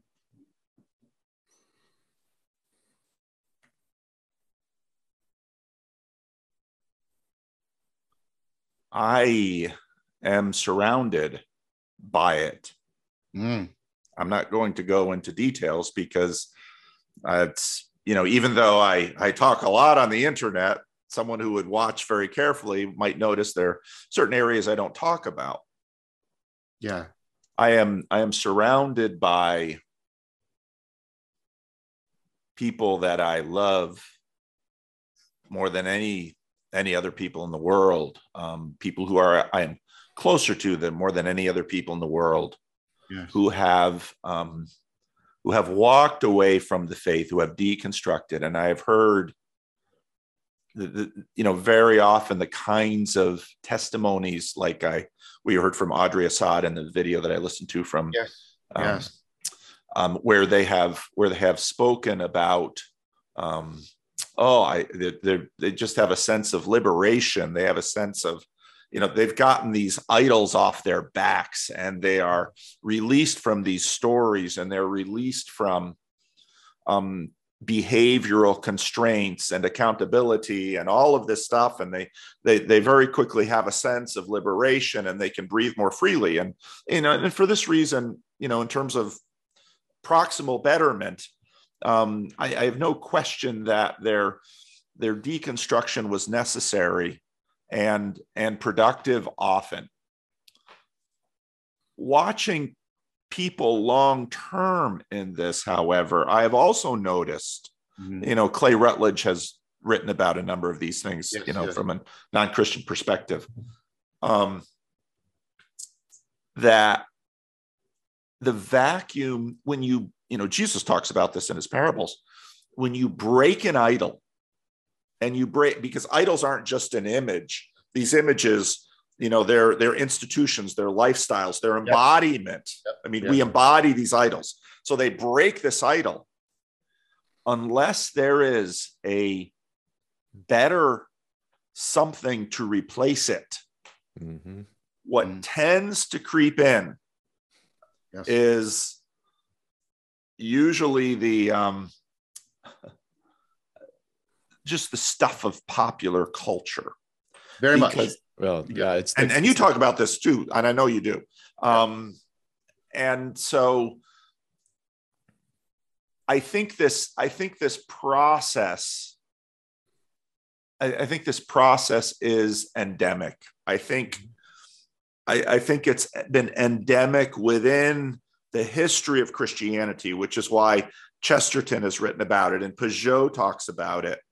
And the, the I think some of the deeper questions are is is this process actually progressive in that do we actually make um, progress with it um, mm. and and again in terms of how it scales and fractals in individual lives you know human beings are in some ways also fodder for this being that um, that we are all participating in because you see you know you see some people fail and you see some people fail mm. all the way to the grave yeah. and again as a pastor it, it's very difficult as a pastor not to recognize the failures of our the, the failures and limitations of our practices. Because you might have someone who has been sitting faithfully in your church participating in all of the programs and the kind of embodied love that the person they say is their master has certainly, at least not to many of us who are witnessing them, been manifest in their lives. Mm. And that, that causes obviously consternation and reflection on behalf of those who have positions of authority and responsibility in said institutions. But um, I I am not anxious about deconstruction because I don't understand that there are stories and pictures and um,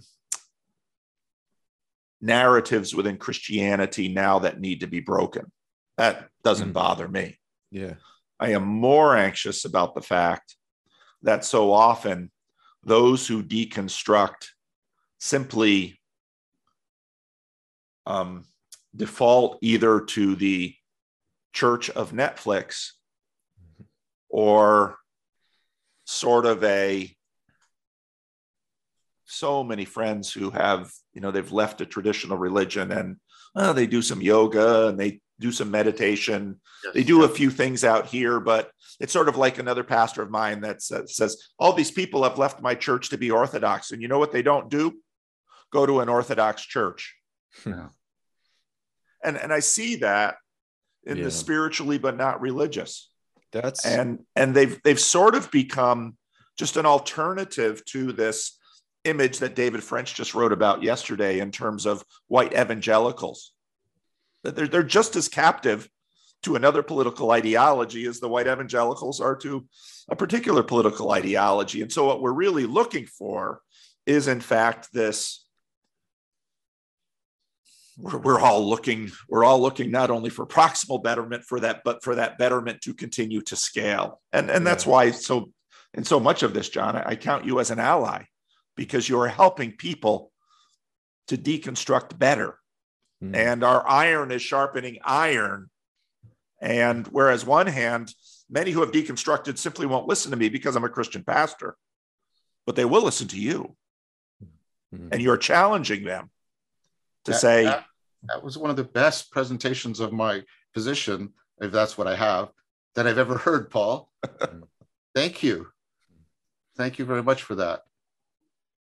I, I, really appreciate that, like profoundly, and all the meanings of appreciate. That raises one more question, and then I, I, I want to hear what Paul A has to say. Let's take me as a potential example, and I have many people that are similar, and that and the people I see it in the people who are attracted to my work, and some of them do return to Christianity, and and, and um, or to Islam, or to Buddhism, right? Um, Judaism. Uh, I had amazing conversations with Zevi about uh, you know his take on mysticism, right? What do you do with this? Because I'm now talking at the level of the four L's of life and love and light and logos. I have a loyalty to Socrates and to Siddhartha that I'm not going to abandon. I'm never going to betray those loyalties. Mm-hmm. And I'm not I'm not unique in this. And to and to Plotinus, right? I those loyalties are I because they are doing exactly what you're proposing, Paul. They are affording me not going from deconstruction into decadence. And so and and that and like i say how would you and this is an open question right? How would you welcome back people who need to live out those loyalties? Hmm.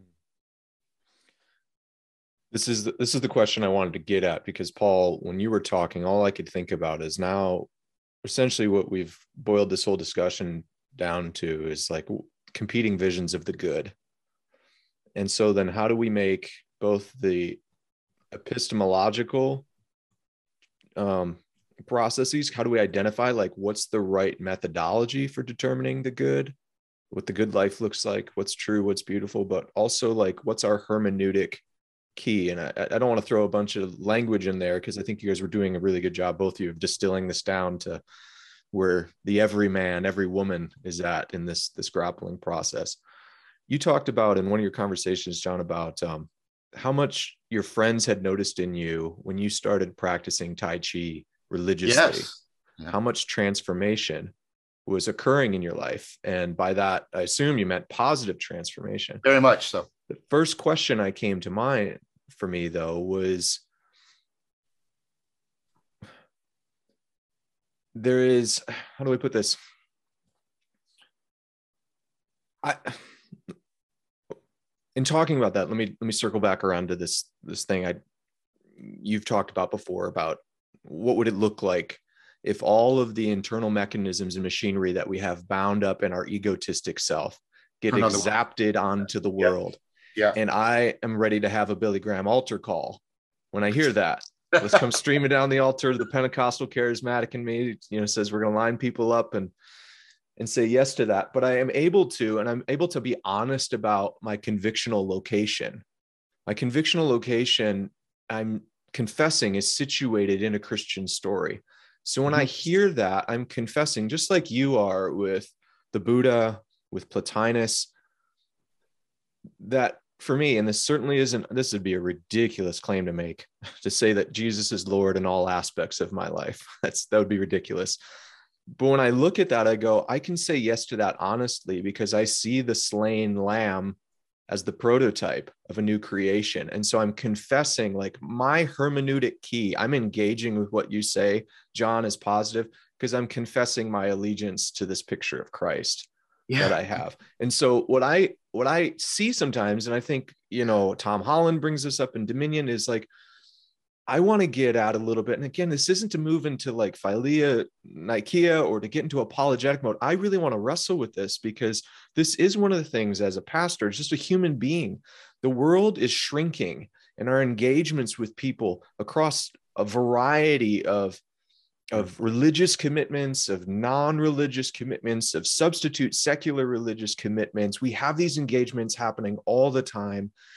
And I feel like in the West, we are still dealing with like the implied thing that your friends, and you can correct me on this, John, when they saw something in your life that was transformative, they probably saw what Christians would say are fruits of the Spirit. Like, and that's not to say that's the only way of looking at it, no, no, no, but if if let's say instead we were in like a My, ancient Mayan civilization, right? Yes. You know, um, we're gonna have, especially when it comes to worship, um, and what might even be coming out of us in altered states of consciousness. I think we would all be in agreement, whether it's ancient Mayans or whether what Himmler was doing with Nazi occult stuff, that there are encounters that people have that we would say move into that state of self transcendence. Like they move beyond their egotistical concerns, and now they're encountering principalities, powers. They're encountering something beyond them. They're hyper objects, whatever language we want to use. And what is it that allows us to look at the Mayans who are killing people as part of one one dimension this isn't certainly all the dimension of ancient mayan religious practice but one dimension is the killing, the sacrifice of human beings. And we're able to, from our convictional location, look at that and go, that is not a vision of the good life. So the question I guess I'm really trying to get at is don't we all have, as you're confessing, John, and I think I'm confessing, like we have to confess our convictional location and we all have a functional Christ. Like and it, i know i'm a pro i'm using that in like maybe a colonialist sort of way of doing it a, a functional buddha a functional what sits atop our guiding story? What is it that informs and writes that story? What is it that sits atop the hierarchy of values is it an archetypal figure is it when we envision the ideal what is of ultimate concern we're making like a hermeneutic choice with the rest of reality so I'm able to say honestly to you, John, and I think you hear this from people, and I know you don't know what to do with it, but people look at you and the way you engage with us, and they see Christ likeness in it. And I know you've heard that from people, and I, I know you don't know what to do with that. But I'm able to say that because I'm confessing honestly that I see Christ as sitting atop the hierarchy of all that is true, good, and beautiful. Like I see that. But for someone else that goes, well, I'm not, ex- I don't accept that. Um, that would be the full picture don't we really need to get to the point where like we're laying on the table with each other what are those things that we're saying as of right now i'm not budging from this like you're honestly doing with us and i appreciate that well uh, that's that's profound um yeah i don't know what i i mean i i'm appreciative of people saying they see christ likeness i guess I was hoping they'd also see Socrates. I was hoping they'd also see Siddhartha. Right. I was hoping they'd also see Spinoza. Mm-hmm. Um, mm-hmm. And other people do. So I'm saying to you, people will say, I see, people will say to me, I feel like I'm in one of, people comment, I feel like I'm in one of Plato's dialogues listening to you and the, the, people you speak right? And so they see socrates and i'm not claiming to be socrates any more than i would dare to claim to be christ or anything remotely ridiculous like that. So uh, please take that as please take it charitably right? But i would hope that they're seeing the, you know the, the symphony of sages that i have internalized.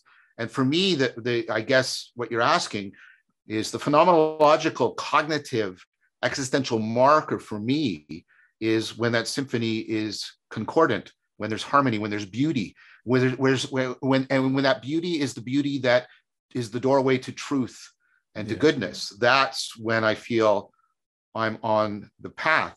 And again, Symphony again, of Sages is a great way of putting it, John. I don't mean to interrupt, but because that gets at the question I'm trying to get at is yeah. who's the conductor of the Symphony of Sages? There is no conductor when you're playing jazz.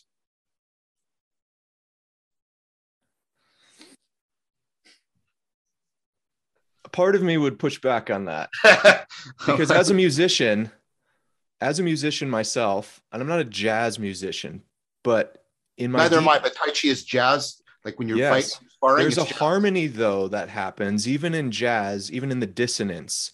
So there's a difference between when my kids are just banging around on the piano and a jazz oh. musician. You, but the, yeah. Uh, what I'm saying is like even in jazz, even in the intended dissonance, I would suggest like this is how we talked about it in my my charismatic, wild. I'm acting essentially as a Christian shaman worship leader days. Okay, we were searching for harmony with the spirit and there was something that we real we felt would happen when we all got locked in on the same page and there was spontaneity and even in our music wow. you know okay. what i mean i'm saying yeah, so we yeah. named it as good because we said this is good because we identified it as the spirit of god the holy spirit. Whether we're right or not in all those instances is another question but we were still honest in naming that. Okay so let me let me respond then and, and what i was trying to push back on. I don't think there's a cause of the logos other than the logos. And trying to look for, but there must be an origin cause of the logos, I think is, right, is right. but do you have an icon though? Or, or, or, several icons or like the boundaries of what the logos is from what other principalities and powers that might be like hey let's go let's let's kill some people. You know like let's have human sacrifice. Like right you can say and, no to that and yes to another thing. But, but yeah and i agree. And, and so but what i'm what i'm saying is um, And let me try and do this carefully, please. I don't think we ultimately have any deeper criterion than our sense of, like Spinoza again, truth is its own criterion, right? And and beauty and goodness, and and this is Plato's sort of uh, what he ultimately is getting at. If you if you don't have the virtue and the virtuosity to recognize them, there's nothing that I can do, nothing to give it to you. Right? If right? If you don't have honesty how could i possibly appeal to you in any way to get you to pursue honesty right? And this this and, and this is the great you know and, and we have to use this metaphor very carefully now. This is the seduction metaphor right? Um and i guess my response to you is um how do we discern the spirits? Uh, to use i guess the biblical language you'd want is yeah. I mean how do you discern the true and the good and the beautiful? How do you separate those out? And, and I don't know of any way of getting at a set of propositions that will algorithmically resolve that. That is my concern. Oh, that's good. Right? That's good. that's my concern. Yeah. And so what I'm saying is, I mean, I think all of us have a fundamental faith in the Dahath sense in the intelligibility in the intelligibility of reality, the light and the logos that's livable and lovable and affords us, right? Like, like, like think about love. Like, let, love. Think about when you're in, like, we, we're in love and we fall in love. Like, love simultaneously comes to us, emanation, and it wells up within us, emergence, and just just be with that. Like, really sink into the phenomenology, and then and then think, what would it mean to participatory knowing, to know by loving, right? And, and part of my response is I mean, and, and, and it goes to the Tillich quote. Like I, I'm more willing to trust those aspects of me and other people that have gone deeply into tasting and seeing that the Lord is good. They have to taste, right? And, and you can say that's fallible. Yes, it is. And so is anything else I would say you propose to me. And, and, and when you guys are honest, you say that the mm-hmm. church is fallible the scriptures can be interpreted you know and there's no i don't find any this is like you know, the first noble truth of Buddhism. There is no place where I can get outside of my finitude and my being fallible. And, and so I think that one of the greatest idols we have, and we see it in the idol in the idolatrous, idolatrous ideologies, is people claiming that they can get out of that. Oh no, I I'm out of fallibility. I just know. I mean, and that's that's what terrifies me. And, and, and it's obvious in the service of well, you know, I just know that like like I, I strongly believe with good evidence and argument that racism is wrong. But that's different from I know and I infallibly know. That scares me. That scares me. So I, right, that is not something I want to be saying here. So I think how do you discern the spirits? The depth of the people that are making the claims. I, I, and I don't know what else I can ultimately put my faith in, right? I, I really don't. I really don't. And, and for me, it's at least a really powerful heuristic that the people that go like this, that it's because they have they they have not lived in the depths. the way they need to, the way they they have not be edu- they have not been educated in the depths. They might have been exposed or fallen into the depths, but that's not the same thing as being educated in the depths, right? And that that and that's what we're doing here, right? Part of the answer to your question is this, right? Is this? That's exactly, and I that's what I mean by the dialectic into dialogos. I do, and you, I understand, and and I'm not trying to say like uh, poo-poo on what you're saying. I understand what you want to, right? And, and and you should, right? You want to say, but beyond that, isn't there? And, and in a sense, you're right. But now you're you're you're shifting me off. What do I think is the ultimate real to how do I ultimately decide? And those are not the same question. And yes, I'm trying good, to answer good. the second question. I'm trying mm-hmm. to answer the second question, and I'm telling you how I decide. Mm. I just want to say, John, that before uh, Socrates was Socrates, before he was Socrates. I don't know if you understand that. So I do, I do, I do understand. Don't cut yeah, yourself yeah, too short. Um, now I'm getting it. uh, thank you, Paul. That was very kind. There's a. I, I often much of what you just said about um, I, I, loved how boy you know you keep quoting Spinoza and I'm, I'm thinking you know I got to I got to do more reading of this. Read Carlisle's book, Paul. You will love it. Spinoza's Religion is the best book on Spinoza. Just like D.C. Schindler's book, Plato's Plato's Critique of Impure Reason, best book on Plato. Carlisle's book on Spinoza, brilliant, recent, brilliant, and it goes to it does what we're doing here it reaches into the height of the metaphysics, but into the depths of the participation. Yeah. So, you know, I, I look at, so in, so my Calvinism, I, I can, you know, especially when I call myself a Calvinist on the internet, people go all over the place because of other Calvinists that are around, and that's fine. Um, but what, what you just talked about, I mean, you can have, you can have the infallible word of God, but can you know, can you appropriate that infallible word, word into you? And Calvin's answer is no, only the Spirit can do that. It, it, takes, you know, we the, the only hmm. connection between us and this word of God is in fact the Spirit. And so this has been, you know, been being played around. I, I hadn't read any Karl Barth ever in my career until recently. And, you know, I find Karl Barth to be deeply Calvinistic, but it's, you know, um, Marilynne Robinson as a Calvinist and John oh. Piper is a Calvinist, and you know, there's a, lot of Calvinists around. I didn't know Robinson was a Calvinist. Yeah, Marilynne Robinson is a Calvinist. Her, her books are astonishing novels. Yeah, yeah, they are. Yeah, they're so, beautiful. Yeah, they're, I profoundly recommend them to anybody. Anybody listening, read her novel, her trilogy. Yeah, right? yeah. Gilead and I think uh, John's oh, shocked that a Calvinist can write like that.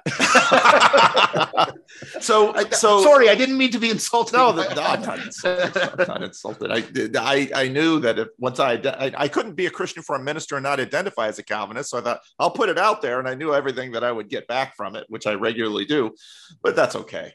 Um, part of, you know, I, I look at Lewis with some of, you know, John. I you know when you when you tell me that um, about your loyalties to Siddhartha and Plotinus and Socrates, um,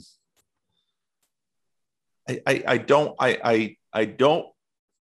First of all, I think it's just part of what the American experiment got right, and that the Enlightenment got right post Protestantism and post um, the, the the the pluralism of confessionalism that brought all that bloodshed in Europe was.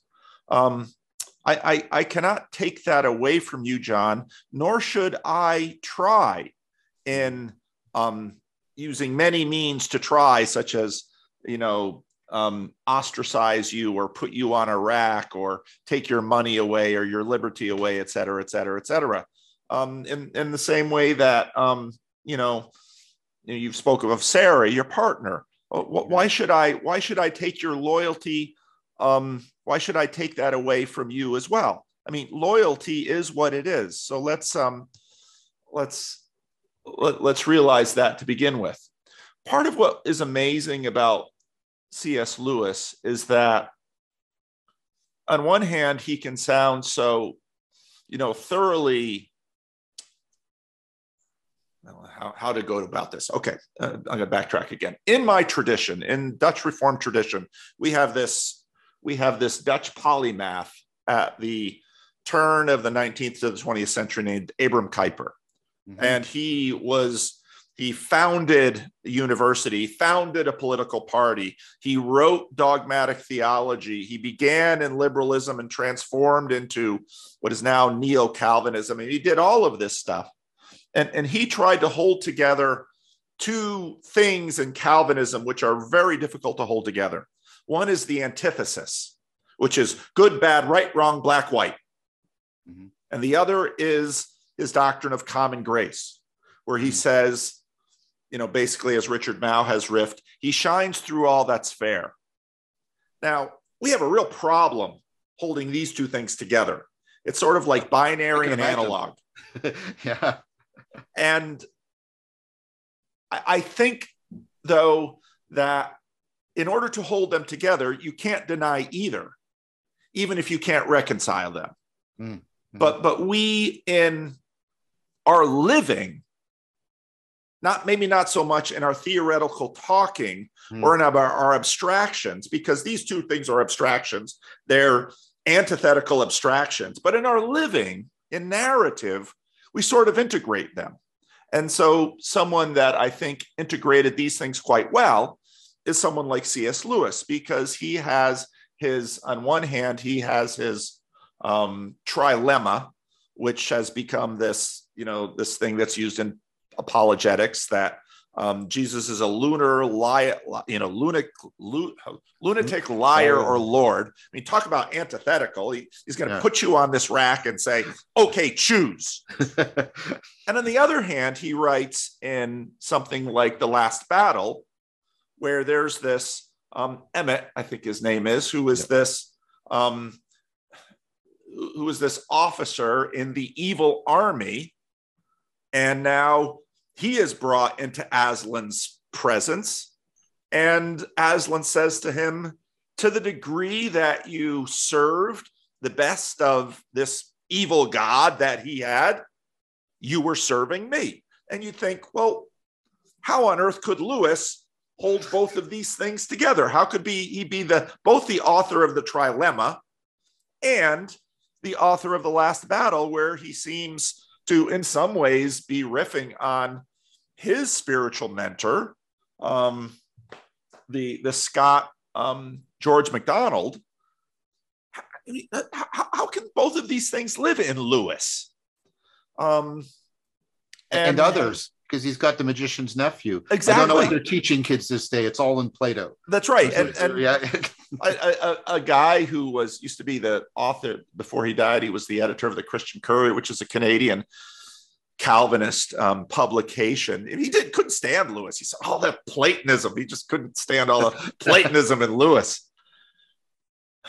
But there he was, and um, you know, part of what we are living through is obviously the the globalization and and the pluralisms that globalization brings to us, where you know, we've got Moses and Jesus, and you know, for many of the Jewish friends, well, that that's exactly what, if you believe the gospel accounts, it's exactly what Jesus was wrestling with with the Pharisees and the Sadducees and various groups in his, you know, and Jesus would say, Well, if you really knew Moses, you'd know me.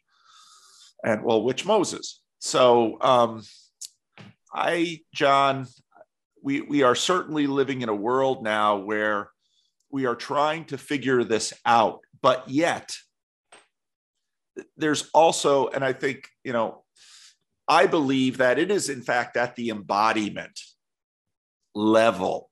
The New Testament mm-hmm. is very strange, and that we have all these Protestants running around and, you know, we're going to believe in Jesus and post Luther, this mental assent and I'm saved because of this mental assent and I walk down the aisle for Billy Graham. All of the New Testament descriptions of the last judgment, people are always judged on what they do. Mm-hmm. It's very Not unsettling to Protestants. right. They're, we're always judged on what they do.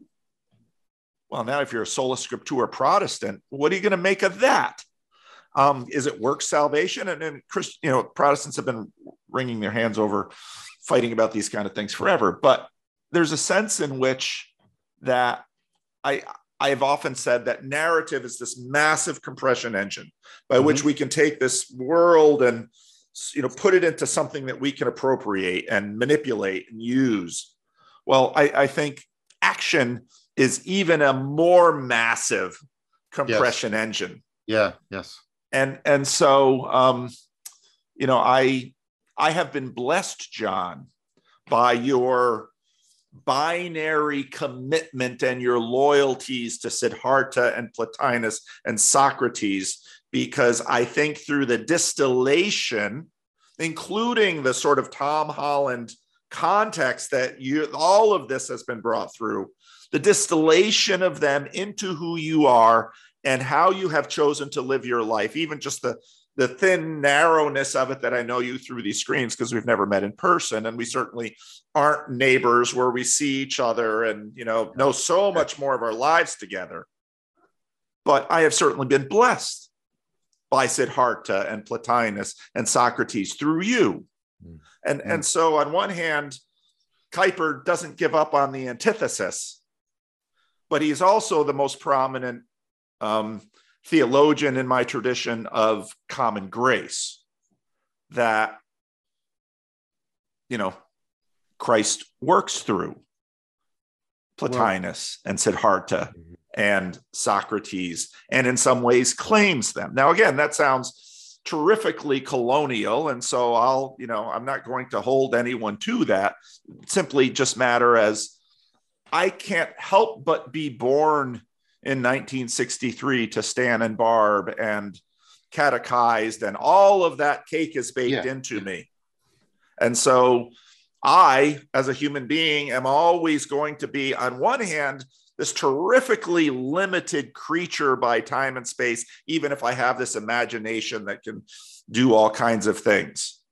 And yet, that that then is expression of the embodied and the particular, yet the particular is in another way, the action, the real, the physical is in another way more real, which I think the Enlightenment and modernity gets right, more real than all of this language and verbalizing and imagining that I do. There's there's a reality to that that simply will not be denied.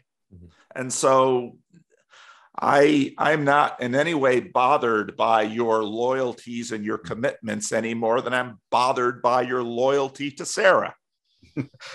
well, thank you. It's Sarah, by the way. Sarah, uh, I'm sorry. but uh, well, let me let me let me reciprocate.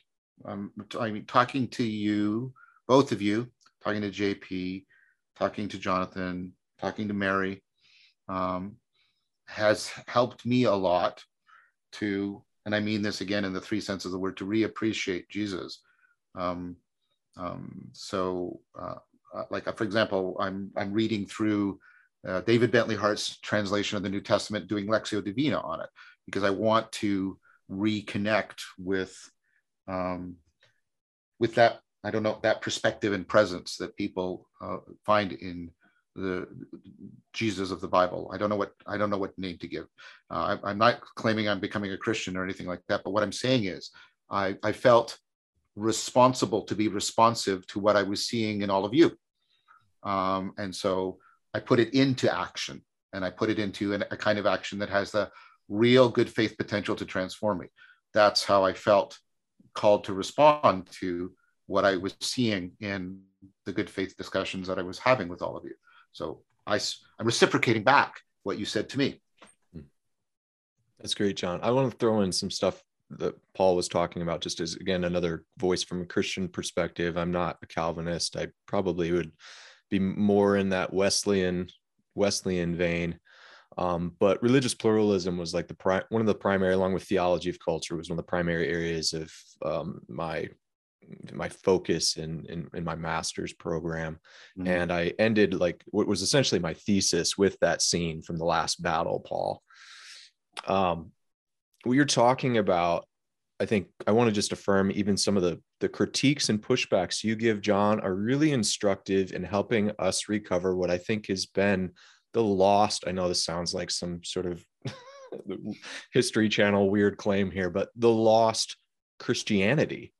Uh, a Christianity that has been largely lost in American evangelicalism and fundamentalism. I can't speak necessarily, even actually in the Catholic Church. I mean, the Second Vatican Council countered what was effectively uh, i'm going to get my years wrong but at least over a thousand years of catholic church teaching that was saying there's no salvation outside of the church in the second vatican council they changed that doctrinal position to what was held by the patristics and this is a shift from no salvation outside of the church to this understanding of and i'm not saying this is what you're saying john but i'm saying what you have to say brings us into a, a positive reassessment of our past.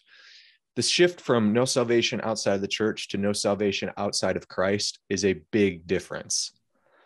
Mm-hmm. Um, it's a big difference that gets at this heart of even what you're talking about with jazz, right? Um, when you're playing music, jazz music, there is harmony, uh, even in even in intended dissonance at times. Mm-hmm. There are there's unspoken rules to the genre of music, right? Um,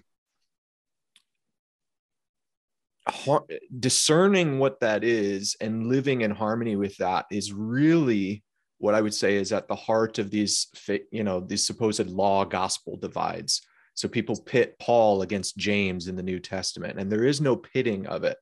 Um, the image that the author of Hebrews gives of heroes of faith includes Rahab, the hooker, right? And what made her a hero of faith was not that she had all of the propositions about God correct. She certainly didn't, especially from an ancient Jewish perspective. She was the in the enemy camp, right? But what she did do was she identified, she responded to the light that she had. She responded to the light that she had, and she actually manifested in her response fruits in keeping with the Torah which was to provide hospitality to strangers. And in that way, she's listed alongside Abraham as a hero of faith. I think one of the things you're helping us do, John, is kind of reassess this. The technical term is ecclesiocentric exclusivism, this claim that there is no salvation outside of the church, that it, it requires people to have engaged a specific proclamation of the gospel by Christians in order for someone to come into some sort of harmony with God, right? That's what the atonement is at one mint, that harmonization, the adherence, the coherence. You talk about this with the cup, you know, yeah, coherence yeah. and adherence. Um, that is something I think we've lost in some of what I think really not to pick on you know some protestant reformers like luther luther misunderstood i've got a friend matthew j thomas He's got a great book on second temp, uh, second century reception to Paul's letters. And he shows that among the very earliest Christians, there is um, a very different understanding of what law gospel meant. Um, we pitted it in the Lutheran tradition, right? As you have all of your works, and all of your works are total trash until you've made a profession of faith about certain pro- uh, certain propositions about Jesus and he calls into question that um, nt wright there's sort of a new perspective on paul school of thought that's that's challenging some of that law gospel divide. Instead what nt wright argues is we're misreading romans. Romans 1 says that access to god has been available to all people at all times even among the gentiles. And he even says paul says the gentiles became a law unto themselves right? When they responded to the light that they had what we get called to, and this is be my interpretation. I don't even know if Paul's in agreement with me on this. What Christians are called to is not that there's an exclusive team in which God is extending salvation to, but he's extending a new vocational expansion, a vocation that was once held exclusively by the Jewish people to be a light unto the nations. And what God extends in in the New Testament is this announcement, especially we see in Pauline writing, that the vocation of being the people of God to be a blessing to the world, to be salt and light, to announce the good news is now extended to all people. But it certainly doesn't mean that access to God is limited to people otherwise. I mean, have we really, sometimes Christians don't even think through this stuff. Like, what do we do with the however many thousands of years? I mean, we'd say post Christ, at least, you know, maybe 1400 years, depending on you know how you date this between european engagement with the first native americans on this continent so you're telling me for the 1400 years because those people had never heard the name jesus that none of them had access to god and i think that is really at the heart of like cs lewis's critique in the last battle i think it's something that we should be challenging christian communities to think about and for me that does nothing to threaten my commitments to Jesus as Lord um, in any way, shape, or form. I, I don't see that as a threat. I see when I read Buddha, when I read um, Plotinus, and I find points of harmony, I'm able to celebrate that and to celebrate it honestly, saying, like, John, when I engage in good faith dialogue with you, I confess I only see in part, we prophesy in part. This is part of the Christian commitment. We're waiting for that which is perfect to come, then that which in part will be done away. Um, so when I engage in like interreligious dialogue, I can still come because we need to get down to like how do communities actually function then, right? Um, mm-hmm. In your religion, that isn't a religion. How would a community yeah, yeah. around that actually function? And then how would they engage with others and their neighbors? Yeah. And then how does that scale all the way up to a society and civilization? Yeah. Um, I'm allowed to engage, I'm not allowed. I find great freedom in engaging with Muslims, with Jews, with Taoists, with nones, with you know, DIY spiritualities that exist in Western culture and finding things like to celebrate about it because I see it as bearing witness to Christ. So that allows me, at least, even if I'm not saying in a colonial way, all of you need to get on board with me, I'm at least able to functionally engage with my neighbors in a way that I think your critique is really, it's not just your critique, but it's a really important thing for Christians to reevaluate. Like, are we, are we serious that we're saying like people that lived in the Qin dynasty, like with no access to the name Jesus, like their all of their efforts to reach out to that which is of ultimate concern of uh, of crying out of uh, of earnest spiritual searching produced complete and total emptiness. I i personally wrestle with that. I struggle with that. Um, and i i didn't used to but i i do think that you're providing with us a, a valuable critique that i think christians should wrestle with even those that say that aren't unitive pluralists like a John Hick. So John Hick was a unitive pluralist who was arguing that all religious experience, um, insofar as it produces these sorts of morals, which that was kind of like the thing, like which morals are we? And yeah, that's kind of yeah. getting to my earlier question. As long as it produces these morals, they're all the same experience. That's different to me than this sort of Christocentric inclusivism, and it's very different than the exclusivist position. Um, I'm talking too much, but and rambling at this point. But I'll leave it there.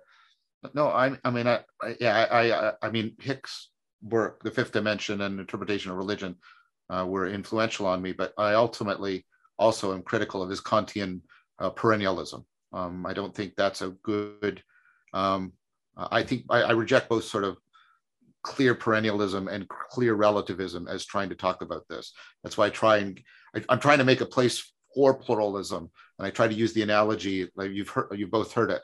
You know, we can have a universal theory of evolution, but that doesn't mean that all the organisms are going to turn out homogenous. In fact, the theory predicts we're going to get many, many different organisms, right? Um, and that's right, and, and along that analogy. And the, the, the cognitive evolution of meaning making is going to be universal, but that doesn't mean right that all the products are going to be homogenous. But neither does it give into a kind of relativism either, um, right? And so um, yeah, that I, I, agree, and I, th- I I would suggest to you that that I, while that problem is has some unique aspects to Christianity, I think that's a problem of the world right now. Uh, of trying to get between the two easy answers that were given are perennialism and relativism, um, and and and um, I think they're both problematic. Uh, now, of course, I'm not, I'm not I'm not saying that the perennialists uh, and the relativists won't try and make can't make good moves and try and you know I'm, I'm not I'm not telling anybody to stop doing their philosophy. That would be ridiculous. Uh, but what I'm saying is, I think right now, um, I think that's that's a that's a general problem. I like hearing.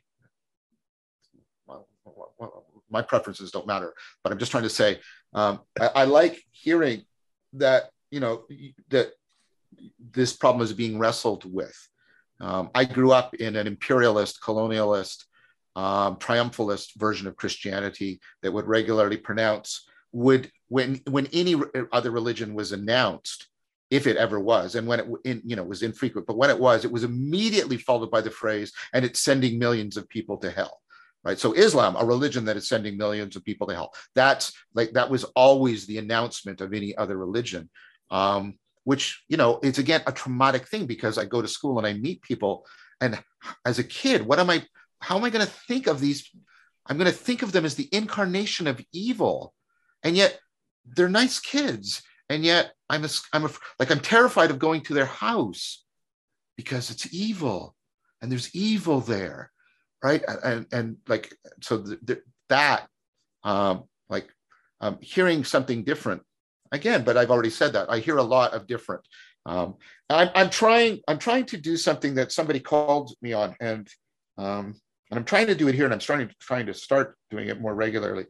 I, I'm trying to trying to see and introject the projections from and and therefore biases that my traumatic encounter with Christianity are coloring, the way they color and distort my vision. And I'm trying, that's why I'm doing the Lectio Divina on the New Testament. This is one of the, this is the personal reason above and beyond the general reason why I want to talk to people like you. Because I want, right, I want to, I want to be drawn beyond my trauma. Um, and I want to be able to speak um, as much truth as possible. Um, so what that's a long way of saying I'm finding, I'm also finding these discourses tremendously helpful in, in, in, in, not only in philosophical ways, and those are important, but in, in personal ways. Um, I do not want to be criticizing, if that's even what I'm doing. I do not I'm pushbacking. I do want. I do not want to be pushing back on Christianity, just out of my own uh, traumatic bias. I want. I mean, I want to try to acknowledge that I'm no doubt doing that. I want to try and see where it's happening but I also want to try and open up to the possibilities beyond that. Um, and you you're both right now helping me do that. So thank you.